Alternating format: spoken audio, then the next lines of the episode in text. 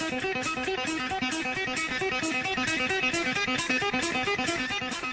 yo, say hello to the band. Scott Hall. Hey, this is Olympic gold medalist Kurt Angle from TNA. Oh, it's real. It's damn real. Hi, this is Booker T, the five-time WCW champion, and you're listening to SNS Radio Network. Yo, monkeys, it's me, DDP, the king of bada bing, the master of the diamond cutter, the three-time, three-time, three-time world champion. Stay tuned or you will feel.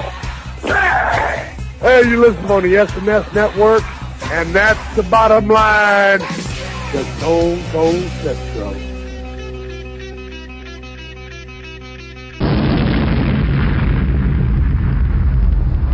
The world is listening.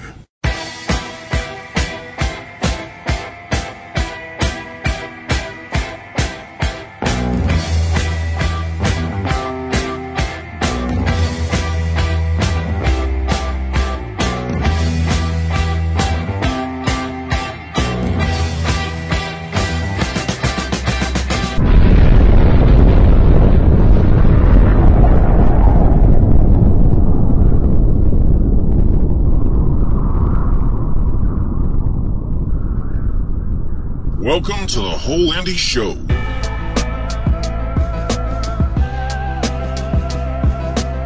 Your dedicated home for all things indie in the world of professional wrestling and sports entertainment. When I say, I mean what I mean, I say, and they become anthems. I told you, if you let me out of my cage, I'm gonna pile the bodies to the sky. They just gave me a live mic on pay-per-view. So, if you all don't mind, I'd like to get a few things off my chest. My name is Kevin Steen. And fuck Ring of Honor! Fuck you, you're wrong. Fuck you, we're right. Because you have all made it to the dance. Because believe me, this is the dance. With your hosts, Ashley is my name. You ripped out my heart! You took everything I believed in and you flushed it down the damn toilet! You flushed my heart! You flushed my soul! And now it sickens me to sit back and see other people making the same mistake! And the Sun City Savior, Randy McWilliams. There are so many amendments in the Constitution of the United States of America. But I plead fifth. One, two, three, four. Fifth.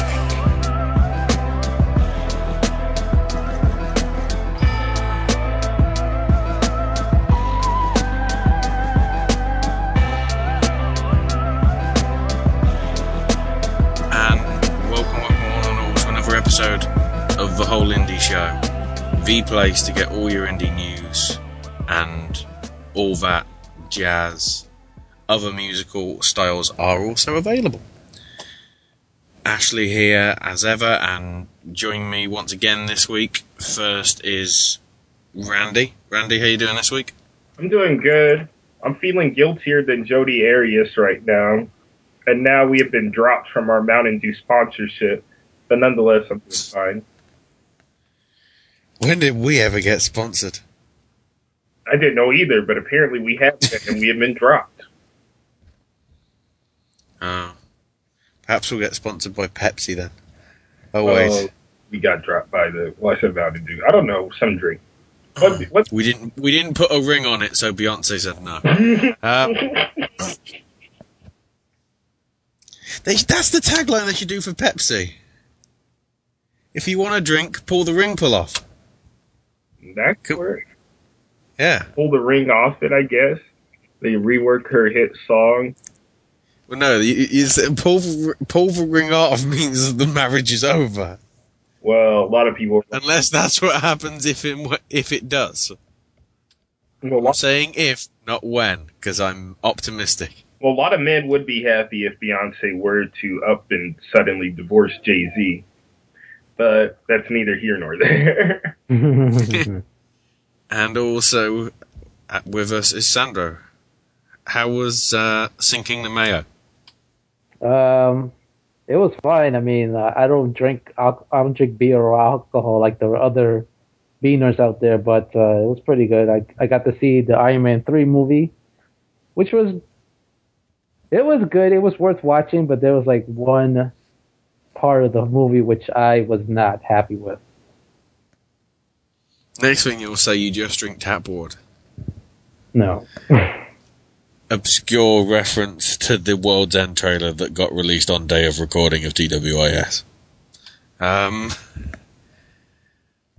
sorry, I can't get over the fact that- that because I'm, I'm I'm I'm a huge fanboy of Simon Pegg. Which related to that, I might be seeing Star Trek this week. Yes, Yeah. Sandro will just spite my face by seeing Great Gatsby instead, and I'll be like, damn it! Anyway, uh, starting off with, as ever, the news. And Sandro, do you want to give this story out, considering this is what kind of got rumored last week with uh, Samurai Del Sol? Sorry, Octagon Junior. sure, why not? Um, on last week's uh, Wrestling Observer newsletter, uh, it reported that supposedly that tri- that AAA will now be finding someone new to to replace the Octagon Junior gimmick because Samurai Del Sol is quote too hard to get on TV. Now, I just like the quote because it just sounds, it sounds just wrong grammatically. He's too hard to get to TV. It's almost like they're kind of burying, they're trying to bury him, or, or at least that's kind of how it sounds like, even though I don't think that's really the case, and they're just like, it's that he's just getting, he's just too booked. It's like Kenny Omega and Yeah. WG. Like, we love to bring Kenny Omega back, but, you know, he kind of has a big career in Japan. Although he did come back recently, but. Yeah. Lot- Well, just look, no, but it's the way it's worded too hard to get to TV. It sounds like he's such a bad worker, he just does the dark match.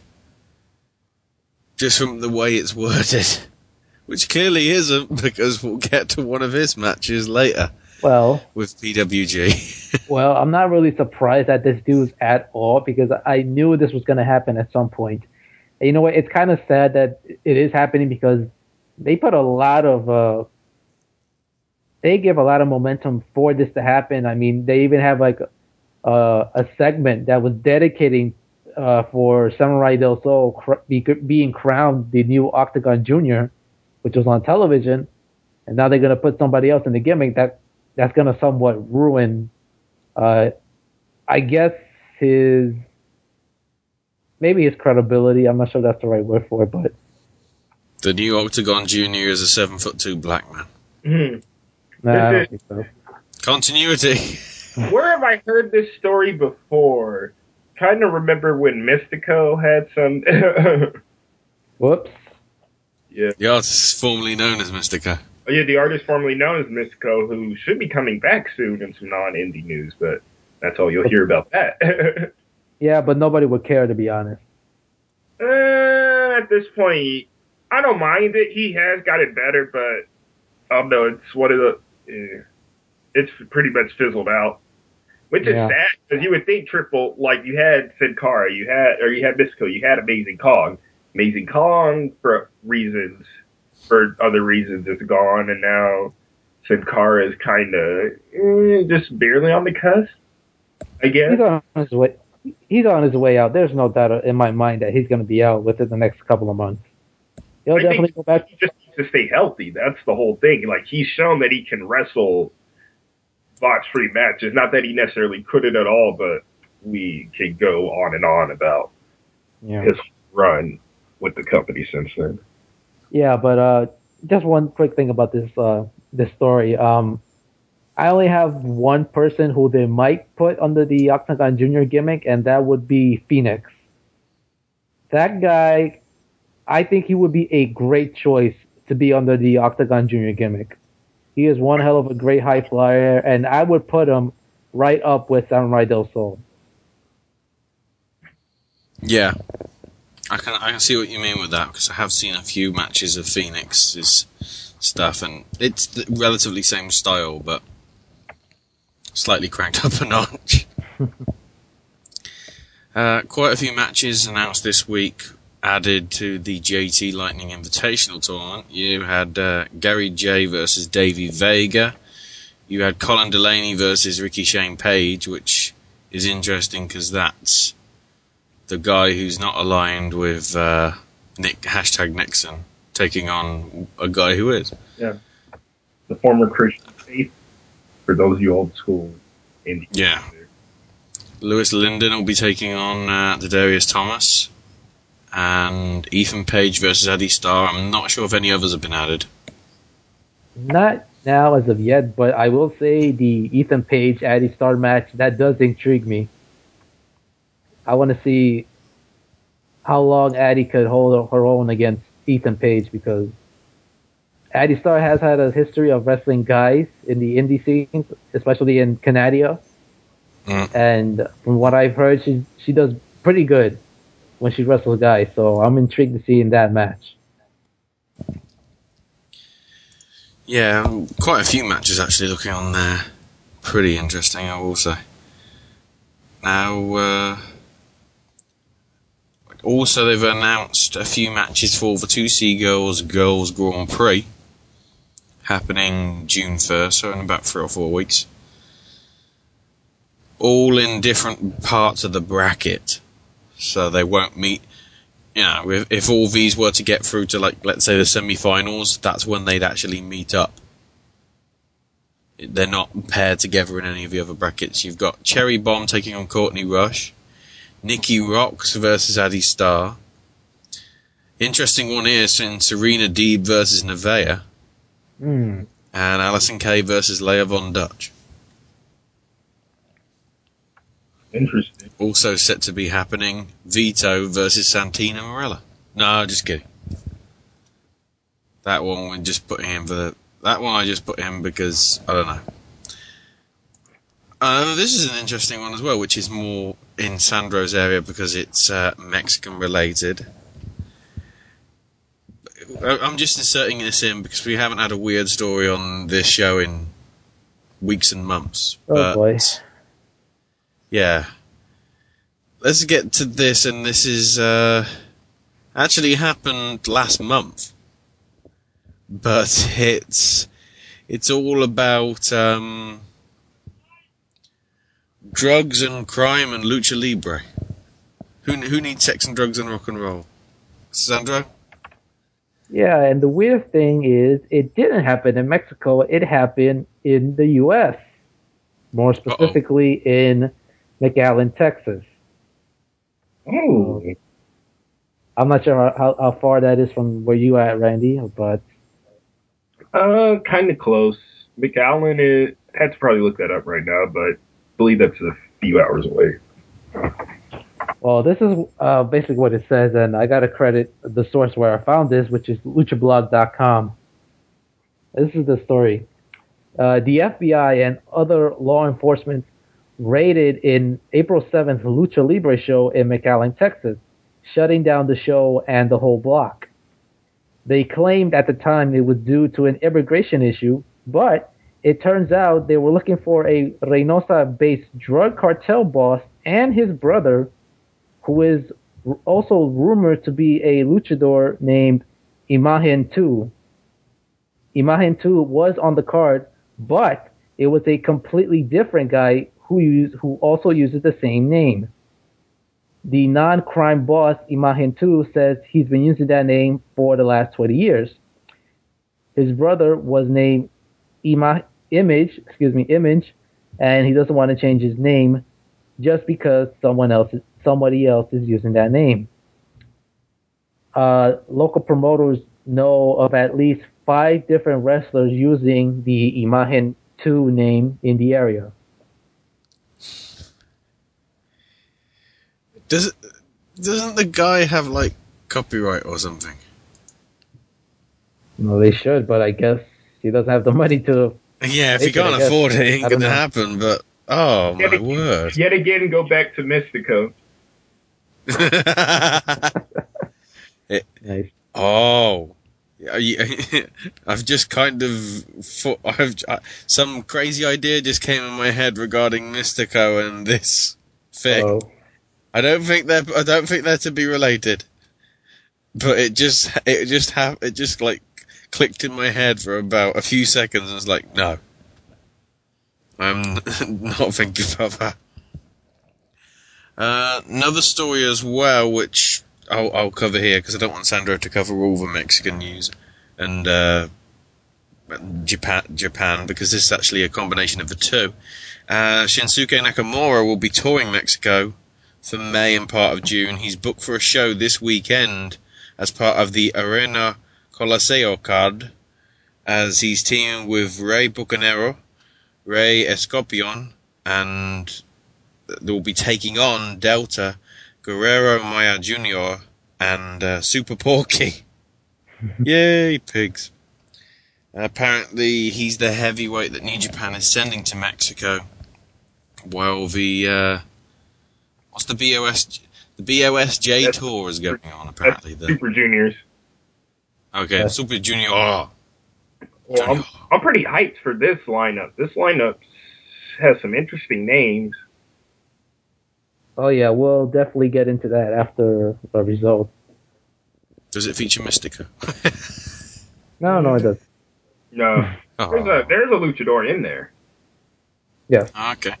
Yeah, we'll get into that a bit later. But uh, there's also news regarding Evolve and their next set of shows. Um, uh, this past week, uh, Evolve announced their next set of shows. Uh, Evolve 20, 21, and 22 shows will take place on Thursday, May 30th, which is Evolve 20. Evolve 21 will take place on Saturday, June 1st, and Evolve 22 will be take place on Sunday, June the 2nd. Uh, all the shows will be taking place in the Florida area. The first show will take place in Orlando. The sh- second show will take place in Jacksonville, Florida, and the third show will take place in Ybor City. Please tell me the show on Florida gets more viewers than TNA Um, on the Thursday. That would be ironic because they would probably start around the same time. that, oh yeah, that's true.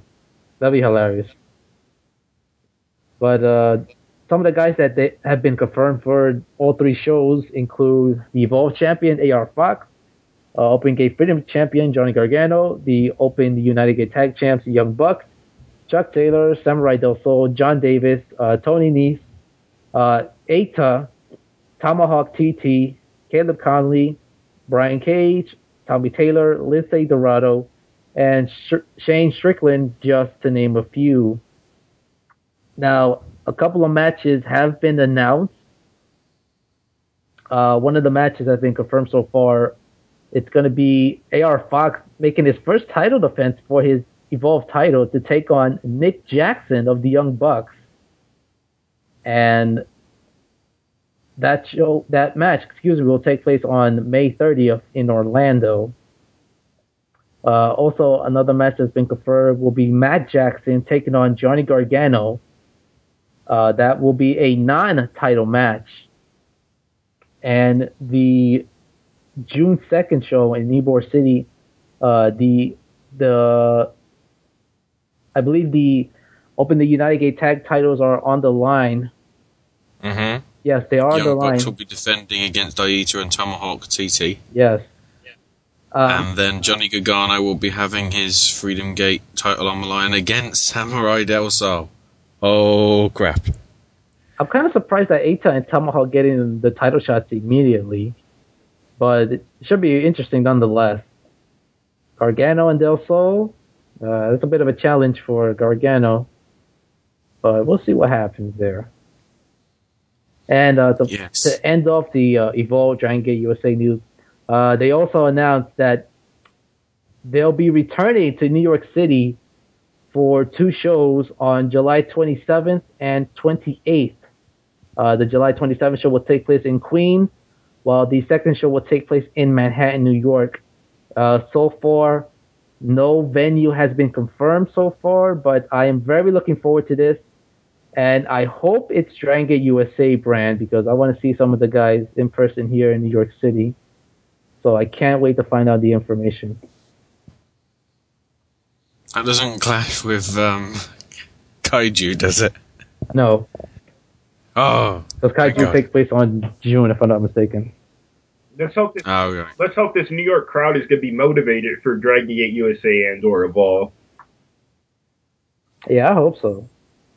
Because some, that's the one thing about like Dragon Gate USA shows that are kind of, and it's the wrestling is good, and I have no problem with its storylines. And they don't really, eh.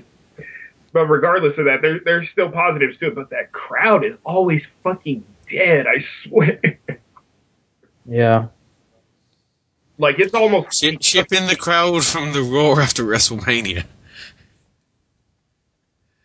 That's how you get them awake. possibly. Then again, they'll just be fandangoing for the whole night. Uh, speaking of New York, FWE announced its venue for the next show. The, I think it's an iPay per view, I believe, isn't it? Uh, so far, it's not be- it's not an iPay per view. I believe they're gonna test a the internet speed at the venue uh, later the week, so they're gonna confirm by next week if it's gonna be an iPay per view or not. Okay. They don't want to do a WrestleCon. No. They want to make sure the place actually does have the internet. Uh, the place, it, speaking of the place, the place is the Elmcor Youth and Adult Activities Incorporated Center, or whatever, uh, in Corona, New York. hmm And they've already announced a couple of matches for the show. Uh, as of recording, uh, the matches are as follow. Uh, the Young Bucks will take on Tony Nese and Jigsaw. Maria Kanellis will team with Ivelisse Velez to take on Katarina Leigh, uh, formerly uh, Winter, and Angelina Love. There's going to be a 30-man uh, Royal Rumble match, uh, apparently for a title shot of any title they're choosing. Uh, Carlito will defend his FWE title against uh, John Morrison. And uh, Paul London will defend his FWE Tribal title against Akio Yang, aka Jimmy Yang. It's interesting. Uh, a few more uh, names have also been added to the Tag World Grand Prix. Coming up next week for Chikara. Uh, the three names are the Young Bucks, the Colony Extreme Force, which is actually going to be Deviant and Arctic Rescue Ant. Apparently, Deviant is now part of the Extreme Force. So the Swarm is now the Colony Extreme Force. This is conspiracy theories abound, people. Oh. Wow. And uh, number 15 is the Batiri. Obariyon and Kodama. The 16th team still yet to be announced. I'm guessing it will be announced probably just as this show probably gets put up for you to listen. We'll do a full preview of it next week and try and work out. I don't know whether they're going to announce who's going to face who actually before the event happens. They don't normally. Did they? Did they do that for? um Did they do that for King of Trios back in September? Yeah, they announced who was facing who. Yeah. So uh, we'll we'll see. We'll probably have to make a guess on the second and the third and the fourth round, or the final fourth round. Um. Oh, now this is a this is a long-awaited one. PWG's next show from Reseda. Finally been confirmed for Saturday, June the fifteenth, and it's a it's a pretty interesting schedule. The show apparently doesn't have a name, Yet. although it's it, they were teasing like it's something to do with eating or something. I don't know. Are you hungry or something? Feed me more? No. if it's called that, oh my god. Or feed us Scallop more? needs some better ideas. Well, they've had, PWG has had some odd names in the past. It's still a toss up to uh, between PWG and Chikara between oddest named shows. Yeah, but quite quite often, quite a lot of the the Chikara shows are referencing something. Yeah. Where PWG just throw stuff on a wall and whatever sticks gets put in. Depends on it. A lot of stuff does kind of have reference. Like, let me see. Don't call it the OC was one. Zombies don't run. The Tango and Cash Invitational, which crowned their first tag team champs. Kurt Russell reunion. Yeah. Wasn't there a show called uh, Jason Takes Over PWG or Yeah. something like that? Yeah, that one. Card subject to change. European Vacation. You see, that's Lampoon. Yeah. Well, they actually went to Europe uh, for shows. Probably won't see them do that again for certain reasons. But yeah, the card apparently has been. I'm guessing this is all the cards you're going to get due to the nature of one of the matches. First up, you got a tag team match with the RockNES Monsters, Johnny Goodtime and Johnny Yuma taking on the Unbreakable Fucking Machines of Brian Cage and Michael Elgin. Yeah, You're gonna have. So, oh, go ahead. I was gonna say, you know who's gonna win that match? Yeah, everybody, because it's going to be awesome. In singles competition, you're going to have Kyle O'Reilly taking on Davey Richards. Hmm. Where have I seen that before? oh, pretty much everywhere. Uh, the tag, oh, an interesting tag team match here. The Dojo Brothers of Eddie Edwards and Roderick Strong taking on Johnny Gargano and Chuck Taylor. Ooh, this is Dojo versus Fist. pretty much this is one of those matches. Uh, haven't used this in a while. One of those matches you don't see every day. No, uh, a first time ever singles match with Kevin Steen going to be taking on Drake Younger. Uh, yeah, that's interesting. Their paths never really have crossed. Of course, Drake Younger never really being considered for ROH, although even with his, and he still does the ultraviolet stuff, the hard match, he's always been a pretty decent wrestler. He's just really, I think he's really upgraded his game more in the past couple years, because he was decent at that, but he got up there, like, I- I see him being the next champ, hopefully for PWG especially after what happened with All Star Weekend, which we'll get into. See, uh, yeah, later, I think, or at least next week. Yeah, next segment. Uh, a non-title tag team match. The Young Bucks take on AR Fox and Samurai Del Sol. oh man. Uh oh. Uh oh. If this is anything like Ricochet and Rich Swann versus Fox and Del Sol, which we will get into in the next segment, then we're going to be in for a treat. that's why I just said uh oh. Because that's what I said half the time through that. But as I say, as you said, we'll get to that. And then the main event, a 60 minute Iron Man match. Which will never be a 60 minute Iron match when they face each other in WWE in the next 12 months.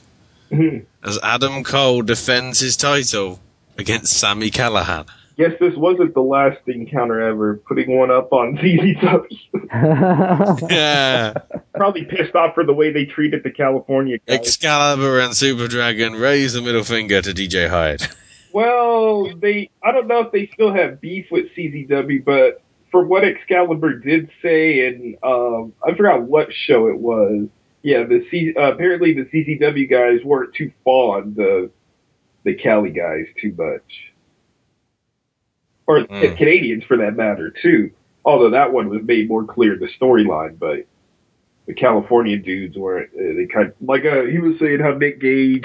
Oh yeah, because he was making fun of Nick Gage in jail. And he was like, "How come all these goddamn Canadians and Californians are always coming in to PWG?" And then Excalibur kind of goes off on Gage there.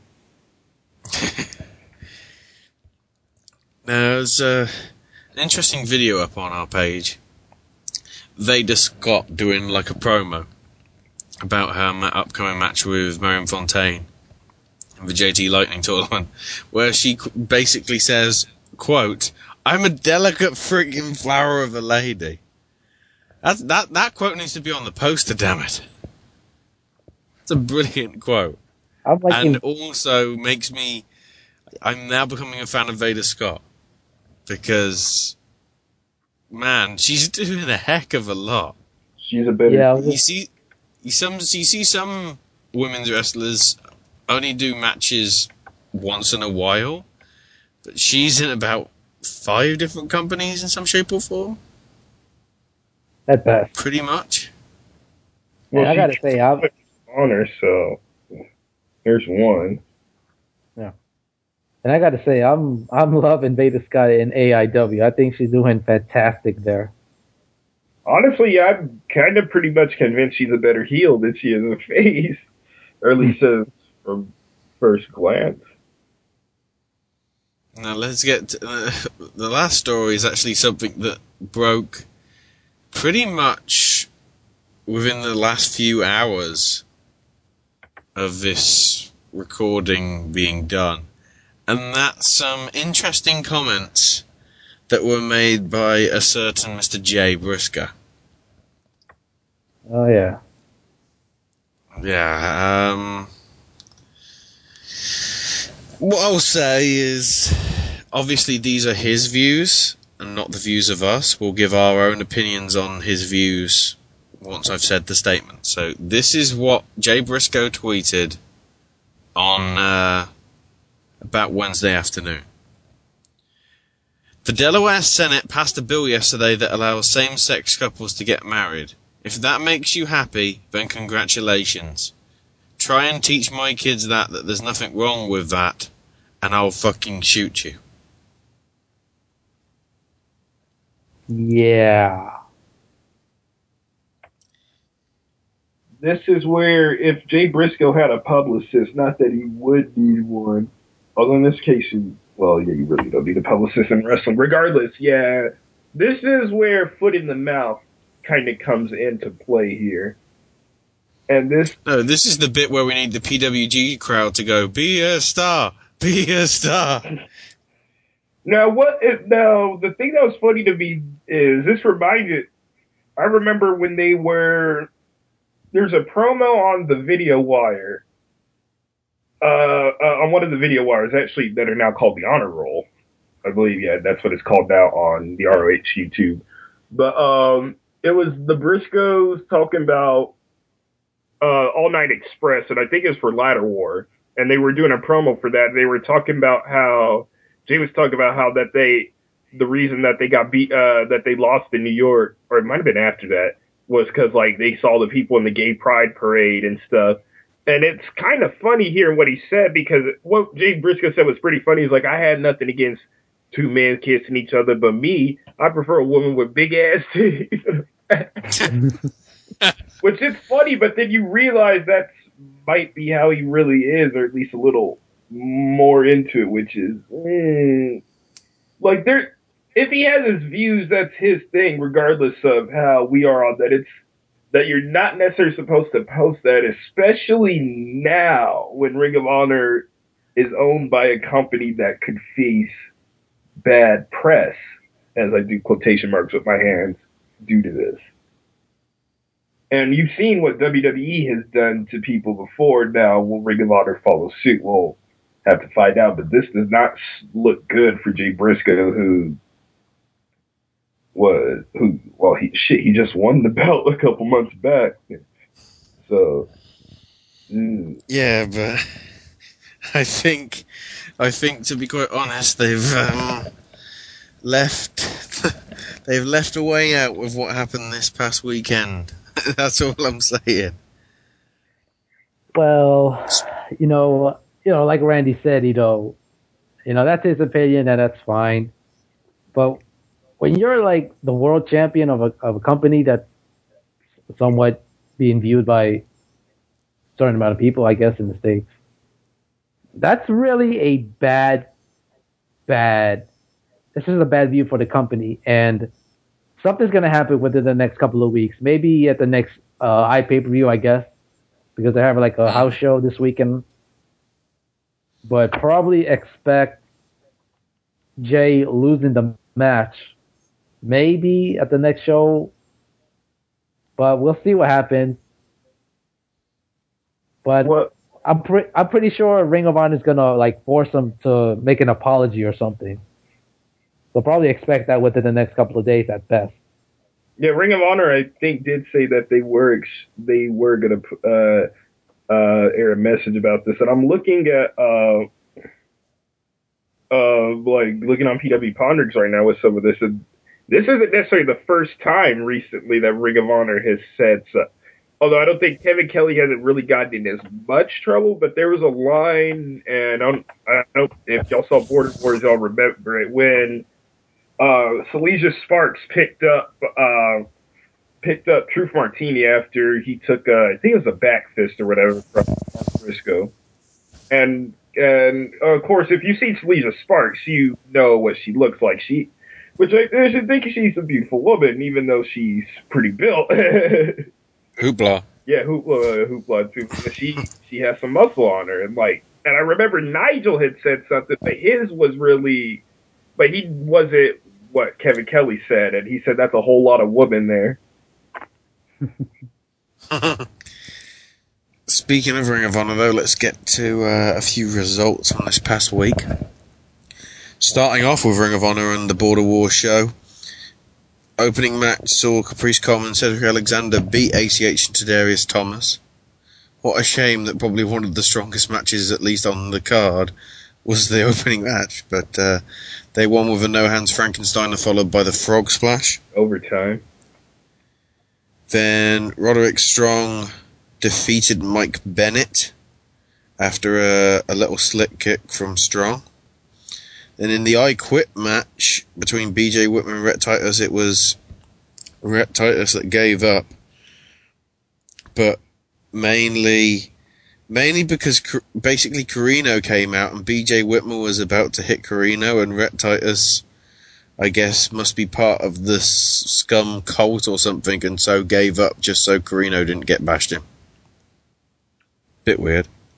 Yeah, um, let me just say this right now. I I didn't really see this show because I I really had no interest in watching it whatsoever.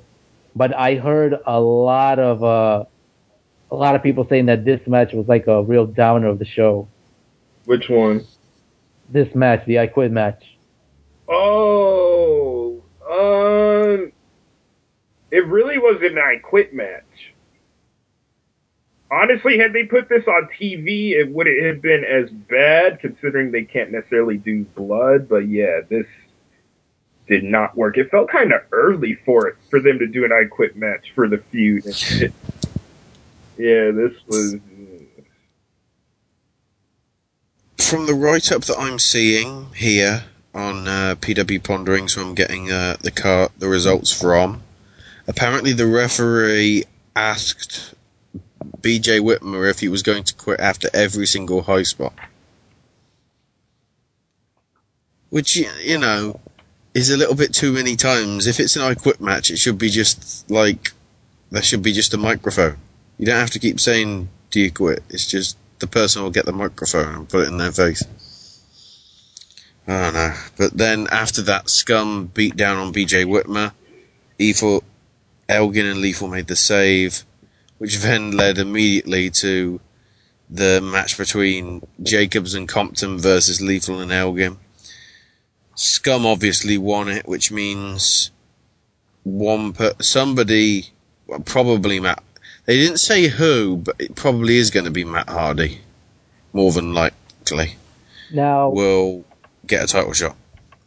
now, from what I heard about this match, uh, supposedly Jay Lethal was injured, and he was Yeah. replaced by somebody else. there was a point in the match where um well Jay Lethal did a suicide dive to Jimmy Jacobs and then he and then Jay Lethal clutched onto his knee. And then this is where Kevin and then Kevin Steen later came in to replace Lethal and Elgin was very, very hesitant to tag in Lethal or excuse me, Steen after Elgin pretty much was doing was doing the job by himself against Jacobs and Compton, even doing uh he ended up uh, doing two double team spots to him, which was one. Not, uh, uh, what, uh, it's funny when I watch All Star Weekend because a lot of the stuff you saw at Border Wars, you'll see at All Star Weekend. And which was better? You'll find out Well, in the next segment. the, of course, I'm inclined to say one, but of course, there's reasons why one could get away with some of the matches, but nonetheless. yeah. you and then Steen got rolled up by Jimmy Jacobs, and they were still concerned. They're still a bit concerned about Steen. whether the, maybe they're playing a prank or maybe that Steen is still with Scum and they're just uh, trying to fuck with ROH some more. Who knows? But. Inter- oh, interesting, but yeah. the intermission happened, and when they came back, QT Marshall came out. Apparently, the crowd was fandangoing for some reason. Yep. And QT Marshall asked if it was the Canadian national anthem. Legendary. Actually, RD Evans asked if it was. Oh, was it RD? Yes, which makes it even funnier because he's from Toronto. Or I think he might be from Winnipeg, but he's Canadian. Don't say that. Go back to Toronto. I'm in Winnipeg, you asshole. Oh, Chris Jericho, you're a legend. But then they had a video package and the return from injury of Tommaso Ciampa, which was pretty sweet. Then Eddie Edwards beat Taiji Ishimori. Yeah, I was surprised about this. Uh, But finish with this. This was a good match. This was good. yeah, big uh, big thing there. Uh, Ishimori losing to the Die Hard Bomb after kicks galore. Yeah, he Then. T- I noticed that. Sorry to cut you off there, but Eddie Edwards doesn't use Die Hard that much. I can't remember Mm-hmm. the last time he won a match with the move. Then uh, the TV title match, Matt Taven successfully retained against Mark Briscoe. Thanks to uh, Oh yeah, the Hoopla girls making out. yeah. Bor- Scarlett Bordeaux strikes again, making out this time not with Val Malone as she did at AAW's The Chaos Theory back in January, but this time with Seleziya Sparx, better known as well the ex-girlfriend apparently now of Ethan Page in AIW. All, all I'm saying is it's more interesting than Farrah's sex tape. No comment. Now, uh, let me um, just say that. go for Well, it. me- yeah, uh, let me just say this. Um, isn't it kind of a bit sad that everybody was more focused on the girls uh, rather than the guy that's holding the TV title? Because it seems like that the the kissing was more over than the champion. That's the whole problem. It, I like what they're doing with that, but the only thing that kind of sucks for it is that that's going to overshadow a lot more of what Taven does. And Taven's a fine wrestler. He's pretty good, but you're kind of and like uh, Scarlett does good at what she's doing, regardless though it's not really much. But it's start, but it's going to start to overshadow it too. And then this is where Kevin Kelly made the joke about there's a whole lot of women with Seleziya Sparx. And it doesn't no, do it's just all I can remember from the TV title triple threat from Supercard of Honor was there we go. bloomin' bl- bloomin' Scarlet on Nigel's lap with him just going at the camera going, I'm in here, aren't I? That's a perfect example of like why. no, although in this case it worked because it was with the match, but that like yeah takes away from the match. Although uh, very nice thing, mostly for Nigel, but eh, Oh, kind of. But maybe that is the whole point of it. Nonetheless, Taven gets the win here against Mark Briscoe. So now Briscoe, dual Briscoe champs for now. Or actually, probably not for now, but we'll get in.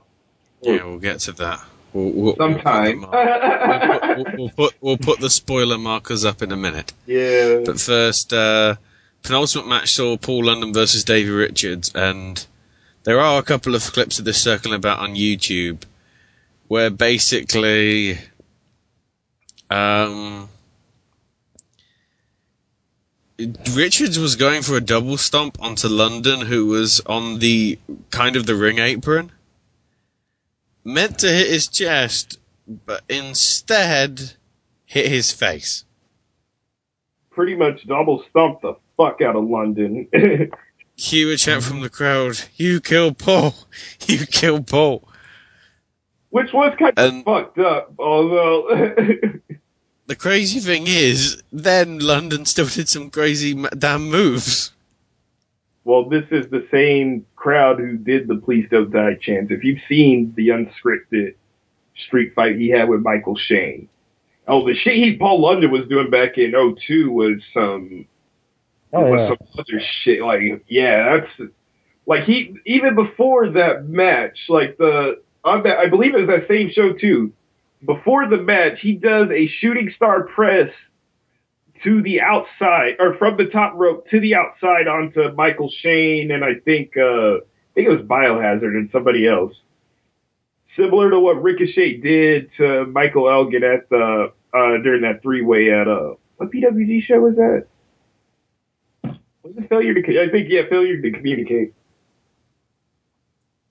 Yeah, vaguely rings a bell. But Davey Richards got the win with that. And then in the main event, Briscoe uh, and Cole kind of really became, from what is described here, a relatively weak ending. It kind of did a Monday Night Raw with uh, Kane and Ryback and dropped the ball slightly. Uh, the finish basically happened with Corino trying to recruit Adam Cole for Scum. And uh, Cole got pinned clean thanks to that by uh, by Jay Driller.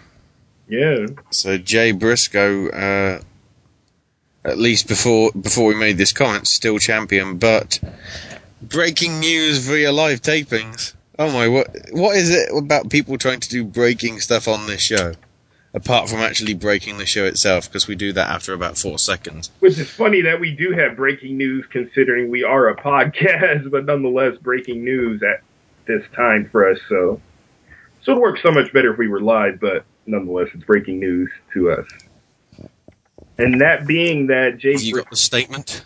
Uh, no, I'm trying to currently look for it, but in regards to um, in regards to what um, uh, Jay Briscoe said, he has issued an apology over said tweet. So I'd imagine ROH said something to him. But here is the message right here. He says, "I feel very strongly about how and who should teach kids about certain things. But I showed showed poor judgment by using that analogy, and I'm sorry." There we go. Yeah, fair apology. Like, I kind of get what he's trying to say, but he just said it in the wrong way. But hey, that happens. If anything, eh, probably slap on the wrist. I don't know, make him a job a couple times. I'll say, story over. Move on. So for the next few minutes, Let's not. If you things. do- let's go to AJ Styles. yeah, true. For the next few minutes, uh, Paperclip. yeah. if for the next few minutes, if you do, uh, if you do watch the Ring of Honor TV tapings, and you don't want to know what's coming up over the next few weeks, at least major news from the tapings, uh, skip ahead. I'd say three or four minutes just to be on the safe side. Oh yeah, one more thing with Border Wars. Apparently, Adam Cole might become a bit of a playboy in ROH. If Yeah. mean. True. Uh, this is uh, the. It looks as if they're setting up Mike Bennett versus B.J. Whitmer for some reason, which is an interesting match in itself. And then also interesting, Scum taking on Kevin Steen and Adam Cole. But during the tapings, it's kind of implied that Scum really does want Adam Cole as part of their group. Which is interesting Uh, considering he might be in the Shield in the next six months. I'm liking I'm liking if they have Cole as a heel because honestly, he's much better as a heel. Are we? Can we all agree on that? Hashtag PWG. Uh, hashtag CZW before that, but PWG. Yeah. Although I don't think I highly doubt he's gonna be telling people to suck his dick in Ring of Honor. So, You never know. eh, well, pay per view. Definitely see that on TV. One on one, Matt Taven versus Matt Matt Taven versus Adam Cole. Uh oh. Oh, n- well. I've got flashbacks now. Oh, Um, was- or he could get Those shot a in couple- dick like Roderick Those are quite a few probable matches, but ones that have definitely been set up over the schedule is Tommaso Ciampa in his return will be taking on Michael Elgin. Ooh, that's interesting because same style, really guys with the same style. yeah. Ciampa's well, a, I'm a- Powerhouse. go for it. Well, I was gonna say I- I'm a bit confused because wasn't Ciampa trying to build a feud with uh, QT Marshall? Apparently, well, uh, there is one bit actually in the thing where he get oh Ciampa's finisher. Uh, Evans I can't remember what it is off the top of my head, but he gives Ciampa. it. Yeah, Project Ciampa. He gives that to him on the uh, the entrance ramp. So I think they're trying to write him out injury wise. I don't know. or they're just getting past that feud because we all know who's pretty much going over in that one. Oh Yeah. no, but Uh, Ciampa Elgin should be good, and Champ to me, Ciampa could be where Elgin was is at now if it wasn't for the injury. The uh, TV title will be on the line as Matt Ta- Matt Matt, Matt Taven. MTV, Will well, be MTV, or he will be defending against Jay Lethal after he won a triple threat match with BJ Whitmer and Mike Bennett. Uh, Tag- mm, I hope it doesn't get put back on lethal. Uh, I don't think it will happen, but I could maybe see that happening. Well, we'll get to that. The tag team titles will be defended by Red Dragon as well. They will be taking on Caprice Coleman and Cedric Alexander, who successfully won a triple threat tag with RD Evans and QT Marshall, or Marshall, should I say, and Tadarius touchdown, t- well, not touchdown, Tadarius TD Thomas and ACH. And in the main event of Best in the World, it's brother versus brother as Jay Briscoe defends against Mark. And they've left it in such a way that it looks like the Briscoe brothers don't seem to be acting very well as a team anymore, possibly. okay. Here's my issue with this. Now, before I say this, let me just say I knew this was going to happen eventually, but due to how they're building it up on the taping, it seems very, um, I guess, TNA, TNAF per se, in which they only built this up on the last TV taping. Why couldn't they build this up since the first set of TV tapings? This That's my only, that's my only issue with it. It see, it almost seems like they kind of hot shot it. Although the end game seems to be that Scum is going to end Briscoe's reign.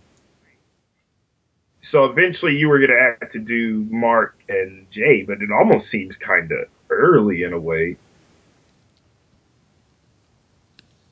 Uh huh. Yeah, but then again, you might as well get that out the way, unless that was the whole plan. So, Yeah, but at, yeah, but if you remember back in I think it was 2002 or 2003 when they were feuding originally, they built it up on several sets of shows, which Mhm. eventually led to the first encounter in Boston because at the time, uh, Mark Briscoe was like probably 17 and he couldn't wrestle in Philadelphia or Yeah. Pennsylvania for that matter because the legal age that he had to wrestle until he was 18 and he couldn't. So they built a feud between. R- sorry, and ROH was at CZW and put them in mask as ninjas, but that's another. I think I might have to pay I for didn't know that. that. Yeah, for like Cage Yeah, Death, I think it was 2001. They because they weren't of the age, so they had to wear mask and say there's something else. My bad, I Ah. cut you there. No, that's okay. But they built up the feud for several shows until it led to the first encounter in Boston. So that's why I was a bit disappointed that they only built it up with within the the go home show. yeah. I'm just disappointed that they didn't build it up at the first taping. Hell, Mark had joined the Prophecy at one point, if I'm not mistaken. Oh yeah, I do remember that. Yeah, yeah. I think the last time they had a singles match would have been back in 2007, if I'm not mistaken. But the, So they had a really really good match back at the first ever Best of the Best for CZW. yeah. So I think with that, uh, we'll have to actually cut the news and put it into the second segment because I don't want this. I don't want our news to go on overly long. We'll just try and. Uh, considering we're not reviewing two shows this week, the middle segment won't go for four hours. But as I hear myself, quick reverse polarity of a neutron flow, Randy. Mm. Um, when we uh, come back, we'll finish the results. We've got some J- uh, New Japan, Dragon Gate, and Chikara results, and CWF. But there's that little bit of news regarding that card, and also our review of Pro Wrestling Guerrillas All Star Weekend Night One with some crazy crap. Uh, may also involve twenty dollar bills for some reason. I don't know, but we'll uh, go to a quick advert break and we'll see you in a few minutes for more of the whole indie show here on the SNS Radio Network.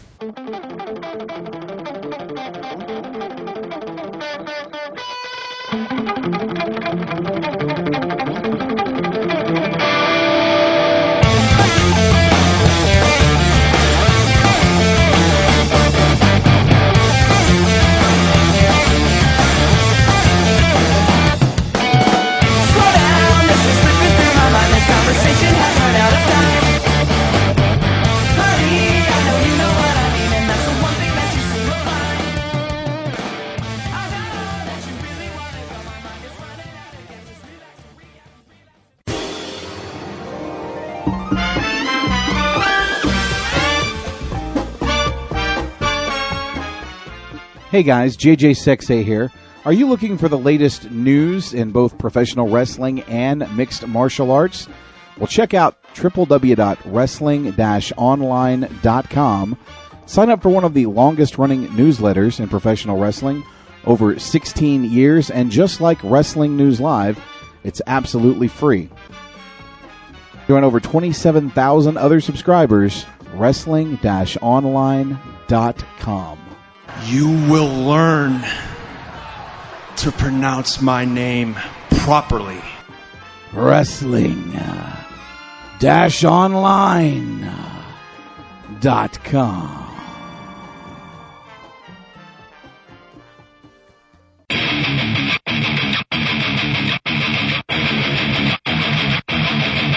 What is up, my SNS peeps? I am the sensational sequel, Sean. And Ashley too. Yes, it's still my name. I haven't changed it yet. We have this really cool show on the SNS Radio Network.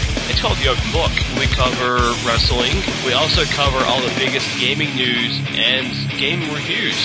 Plus, we've got the latest from the world of film entertainment. This is The Open Book. Catch us every week right here at the SNS Radio Network.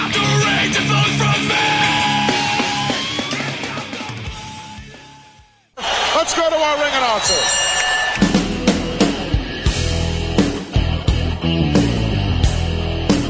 Wrestling fans, your ring announcer here, Sean Beckerman, and I'm proud to present to you the Pro Wrestling Nostalgia Podcast that's taking the IWC by storm beyond the bell. On each edition, we cover a different theme, taking you back in time to relive the greatest and worst in professional wrestling. We go behind the mic, where you will get backstage stories from the perspective of a pro wrestling ring announcer on the independent circuit. Find out what it was like to announce some of the greatest stars in pro wrestling history and the funny stories behind the scenes. And we wrap it all up with old school wrestling music. So tune in to Beyond the Bell each and every week on the SNS Radio Network, and I'll see you at the matches. It's go time!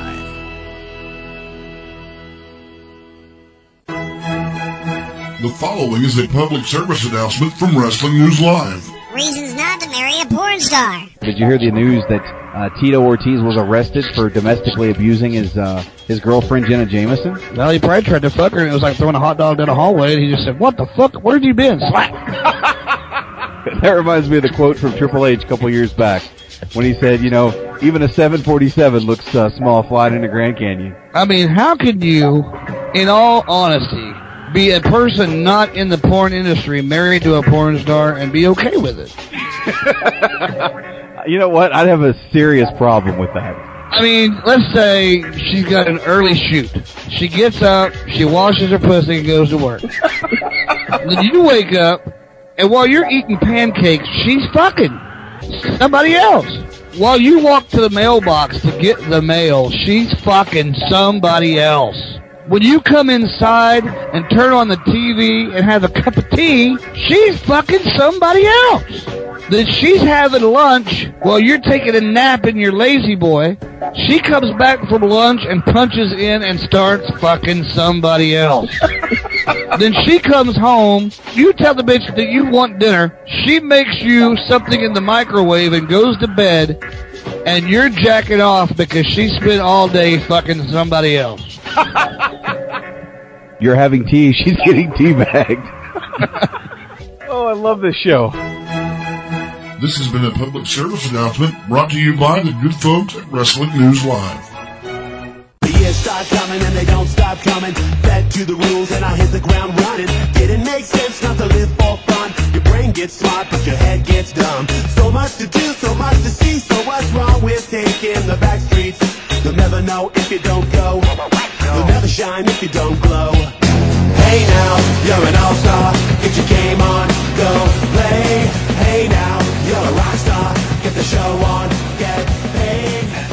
Glad to see you back from the adverts for part two of the Whole Indy Show with myself, Sandro, and Randy. Well, I should say Ashley, not myself. Ah, too bad. I, f- I think I've worked out who I am. Just about. So, more results coming up now. Uh, starting off with, I think we'll go with the ones that happened last Friday. The New Japan Wrestling Dontaku show with a super no vacancy of 6,800 fans, which isn't bad, considering this. Th- these are numbers that TNA can only dream of. That's an idea. TNA should go over to Japan. Do you think it'll be popular they over there, Sandro? They would enjoy shit there.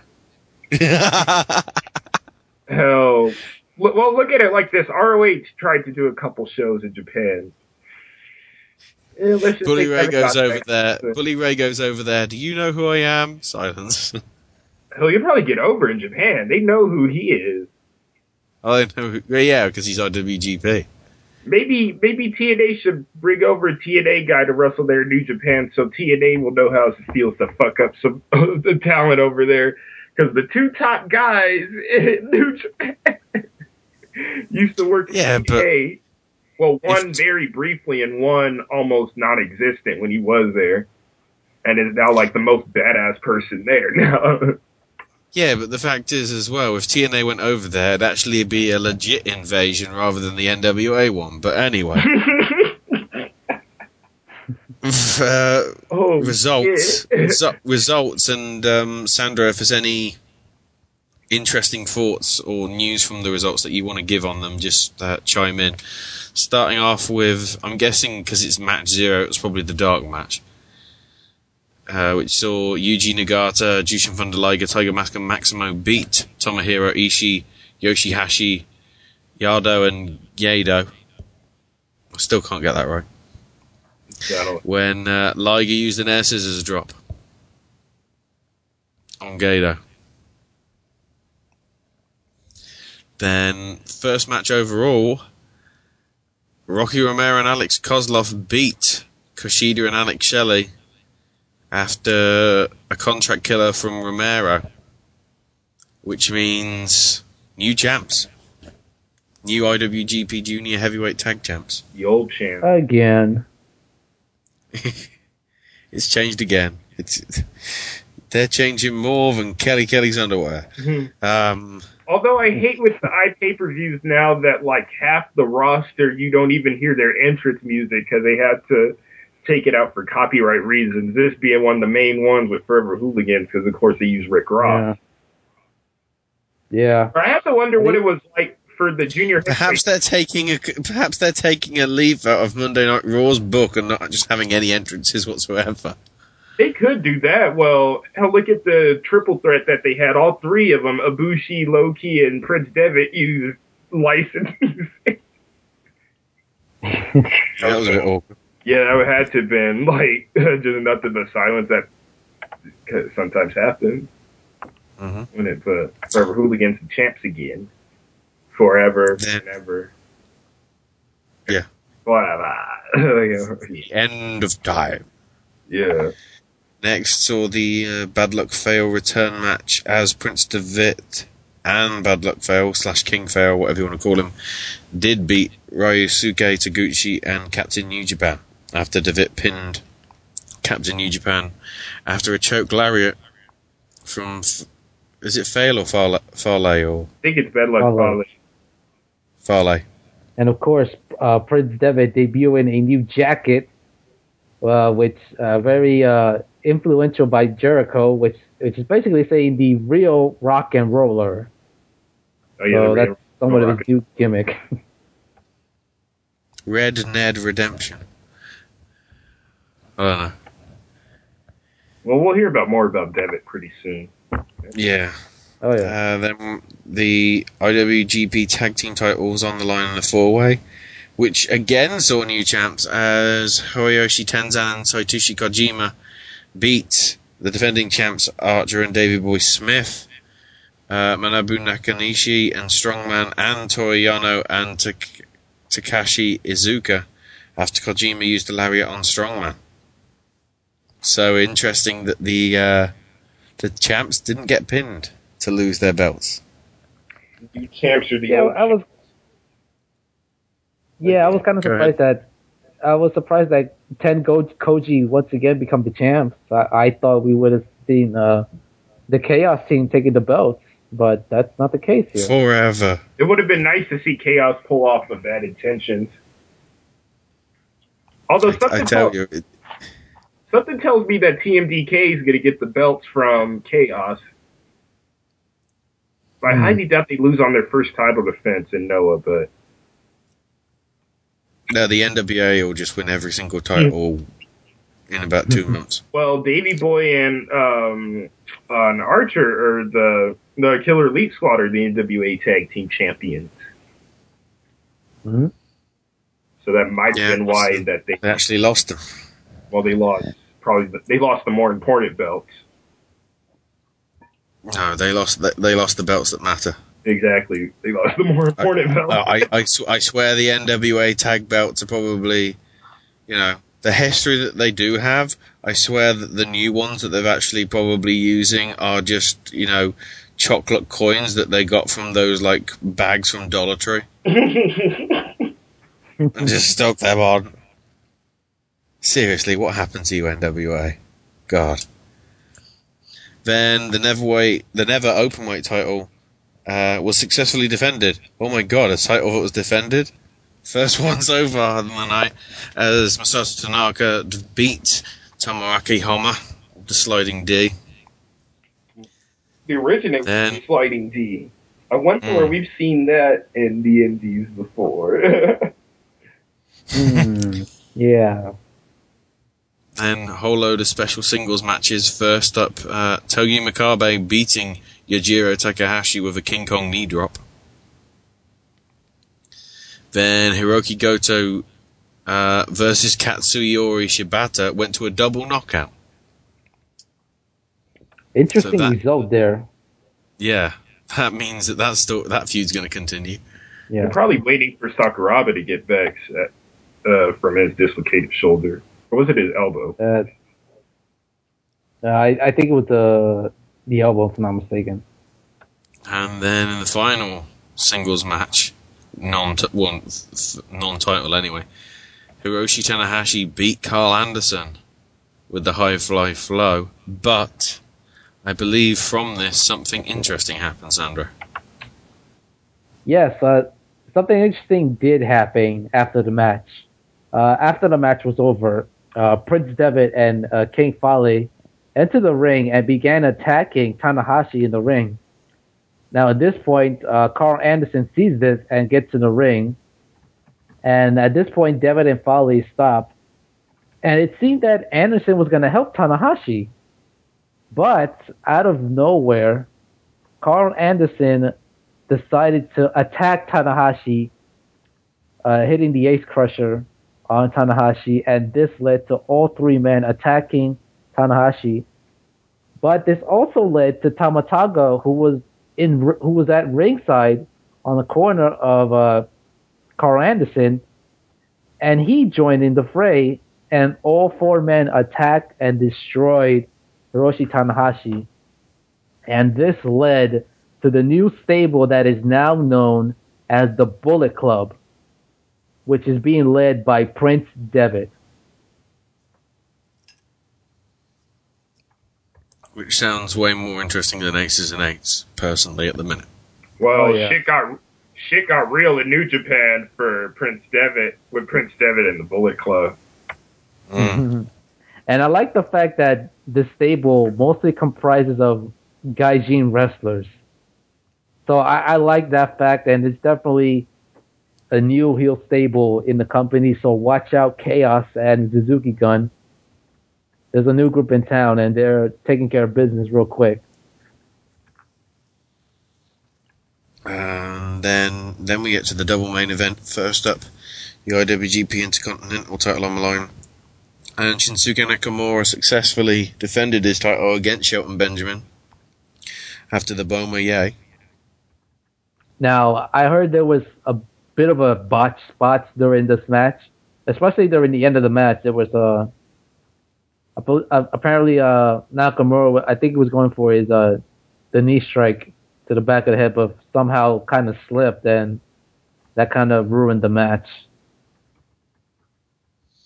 It certainly hurt the finish, but I don't think it overly. I think it ruined it hugely. And then the main event itself, Kazuchika Osada successfully defended uh, against Minoru Suzuki with the Rainmaker in a match that went over half an hour. And Yeah, I I think that's the first time he's defended that belt, isn't it? Uh, yeah, successfully the- retained it. Yeah, this is the first defense that he had for the belt that he regained back Did- last month. Didn't he redrop it? Didn't he drop it the first time he got it? Um, I think he did. If I, wait, let me try to remember. No, the first time he got it, he had a few title defenses. I think he might have had maybe at least two or three at that point Okay. Uh, before he dropped it back. Oh, when when Okada, yeah, Okada faced it was Naito, Goto, and I want to say somebody else. But I do remember I think he might Naito and faced- yeah, the first Yeah, rank for I think he might have faced Makabe, if I'm not mistaken. might have been Makabe. I don't. I want to say there was at least one other defense before he lost it back to Tanahashi. And uh, after the match, uh, of course, Okada was celebrating in the ring, and um, of course, uh, Gedo, who, who's his manager, pretty much uh, grabbed the mic and basically bragged about how uh, Tanahashi is pretty. Uh, excuse me, uh, Okada is pretty much uh, beaten everybody, and he was waiting for the next challenger to show up. And Gedo was probably wondering it was probably going to be Tanahashi again, but of course Tanahashi was taken out by the Bullet Club, and this results as uh, Togi Makabe coming out and basically making a challenge for him for the belt, which has been signed for their next, uh, I'm assuming, I pay per view on June twenty second. Yeah, the Dominion show apparently. Yes. Now, not only was that one of the other big news, but there's one bigger news that came out after the show. Uh, New Japan has confirmed the following entrants for their upcoming 20th annual Best of the Super Juniors tournament for New Japan. And basically, here are all the competitors for this tournament. Uh, we have Jushin Thunder Liger, Tiger Mask 4, last year's winner, Ryusuke Taguchi, Kushida, Alex Shelley, Bushi, Hiromu Takahashi, Rocky Romero, Alex Kozlov, Jado, Brian Kendrick, Taichi, Taka Michinoku, Prince Devitt, Kenny Omega representing DDT, Titan. I haven't seen him in New Japan in a while. Yes, it's his return. Uh, Titan making representing CMLL. Uh, the former Trent Beretta will show up in this tournament, which is interesting. And the last but not least, Ricochet representing Dragon Gate Japan. So those It's are interest, the interesting nod, certainly. Yes, I'm very interested to see how Ricochet will do in this tournament, and I'm hoping he'll try to steal the show in, in the tournament because last year Pac was definitely one of those guys that was definitely most talked about in last year's Best of the Super Juniors tournament. And oh, Pac got over course- quickly. Oh yeah, yeah, definitely. He got super over, uh, of course, before signing with the E. And of course, the tournament will take place uh, starting May 24th in Korakuen Hall and will end on June 9th. So I will definitely keep my eye on this tournament and I will do my best to cov- cover the event itself. So look out for that on the Facebook page in the upcoming weeks. Also, uh, that weekend you had uh, Dragon Gate Japan's Dead or Alive show. Uh, quickly going through the results here. Mondo Rizu and. Is it Crazy or KZ or. It's pronounced KZ, but it's the same thing like crazy. Yeah, KZ beating Chihiro Tominaga and Yuki Shimi- Shimizu. Uh, then Ryo Jimmy Saito. Success. Well, Rika Jimmy Saito. Well, the Jimmy's is really, isn't it? Genki Horiguchi, HA Jimmy, or Ha Jimmy, whatever. And Jimmy Kanda beating Super Shenlong the third, Super Shisa, and Sasai Bakong. Then Knes. Hang on, it's a bit confusing. Why am I seeing W's and L's on the same column? That means win. No, but it says that Knes and Kotoka. It, Knes won, as did Jimmy Kagetora, who was on the opposite side. At least of the results I've got. I think Knes and Kotoka won anyway. Yeah, I'm not sure where uh, you're getting the results. beating Jimmy Kagetora and Mr. Q. it's, the, it's the fucking dolphin again. Mr. QQ, Naoki Tanizaki, Toyonaka Dolphin. Dolphin. Uh, then Jimmy Susumu beat Ricochet. I think, yeah. With the Jumbo no Kajigatame. Jumbo no Open- Kaichi. No Kaiji. Oh, that lariat. I think, I think it's lariat. It is hilarious. so ba- I went to the Japanese name and Randy just goes, oh, the lariat. Well, Jumbo no Kachi, yeah, from uh, J- uh, Jimmy Susumu, the former Susumu Yokosuka, and formerly Susumu Mochizuki, I believe, yeah. Uh, the o- yeah, the Open the Dragon, Dragon t- titles was successfully defended as Naruki Doi, Shachihoko Boy, and Rich Swann uh, successfully beat Masaaki Mochizuki, Hub, and Don Fuji. Then the Open the Brave Gate title. Uh, Masato Yoshino beat Dragon Kid, so we have new champion in Yoshino there. I'm a bit surprised at the result. I really wasn't expecting uh, Yoshino getting the Brave Gate belt. Um, just really surprised at this. I thought Dragon Kid would have held on the belt for just a bit longer. Then open the Twin Gate title. Saw uh, Yamato and Shingo Takagi defeat the BB Nation. So new champions there as well with a Twin Gate. And then for the Open the Dream Gate title, CIMA successfully defended against Akira Tozawa, and then afterwards does his, did his usual promo of challenging little kids.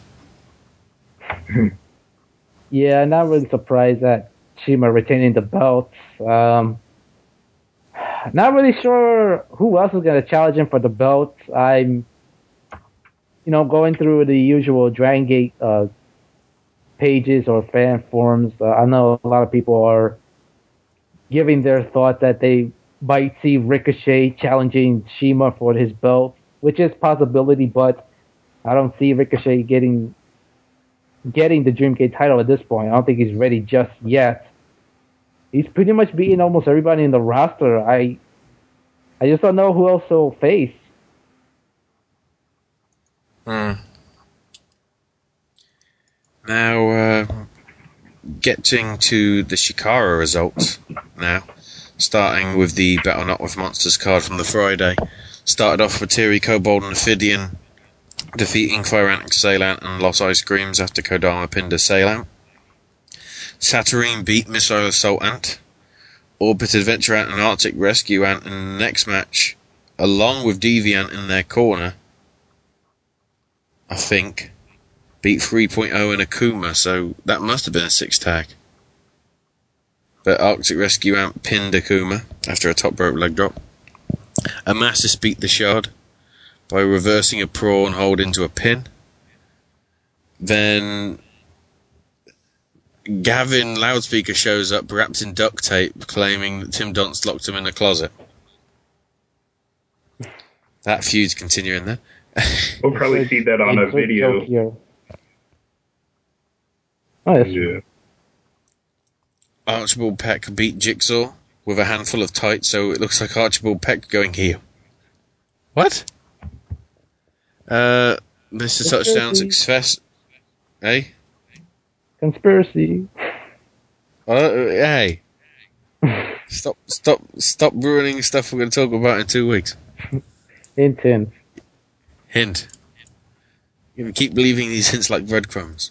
And you and you listeners are going to be Hansel and Gretel and you're going to pick them up. Then when we've got you, you're going to be trapped. Forever. In a good way, honestly. Um, next up, the Young Lions Cup match. Mr. Touchdown successfully defended against Andrew Everett, aka form, well, the artist formerly known as Chiva Kid, with the flea flicker. Then Spectral Envoy beat Fist after miscommunication in Fist, which apparently seems to have led Johnny Gargano to quit Fist. Awkward. And the plot thickens. Yeah. Uh, then the main event happened with Kingston beating Green Ant after a backfist backdrop driver and then another backfist. So apparently the show started with Donst, Hammermeier, Veronica, and Steve Attell. And Donst sang a song. And Donst actually announced the whole first half of the show. So the first four matches. And then Gavin showed up. I'm just thankful that he didn't have like a ball gag like Pulp Fiction. Oh no. Do not bring the gimp out at all. Yeah, that's not the really fifth, Chikara's your out. ass goes down. And then we come to The Ghost of You Clings the following night on Saturday. This night started off with a dark match with the Washington Bullets beating Shane Marks and the Jagged Edge in a showcase for Platinum Championship Wrestling. One of the local Georgia promotions. Then, interestingly, Gavin did sing a song, but it, apparently it was ripping on the director of fun, Wink Vavasseur. I tell you, the pop, the popularity ratings for him are getting as bad as George Bush during the Iraq War. Just seriously. Wow. Then the opening match saw Chuck Taylor lose to the debutant of Shenron. I think it might be. If it's who I think it is, it's Shenlong. And this takes you back to last year when there was one of the people that 17 took out, uh, uh, took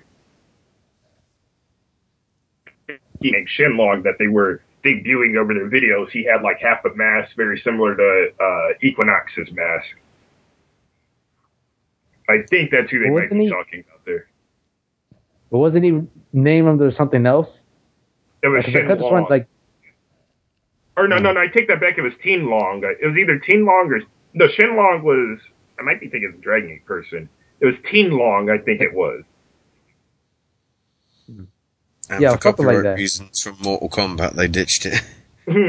well, well, it looks like Chikara is, is still in the name from Dragon Ball Z, but that's another story.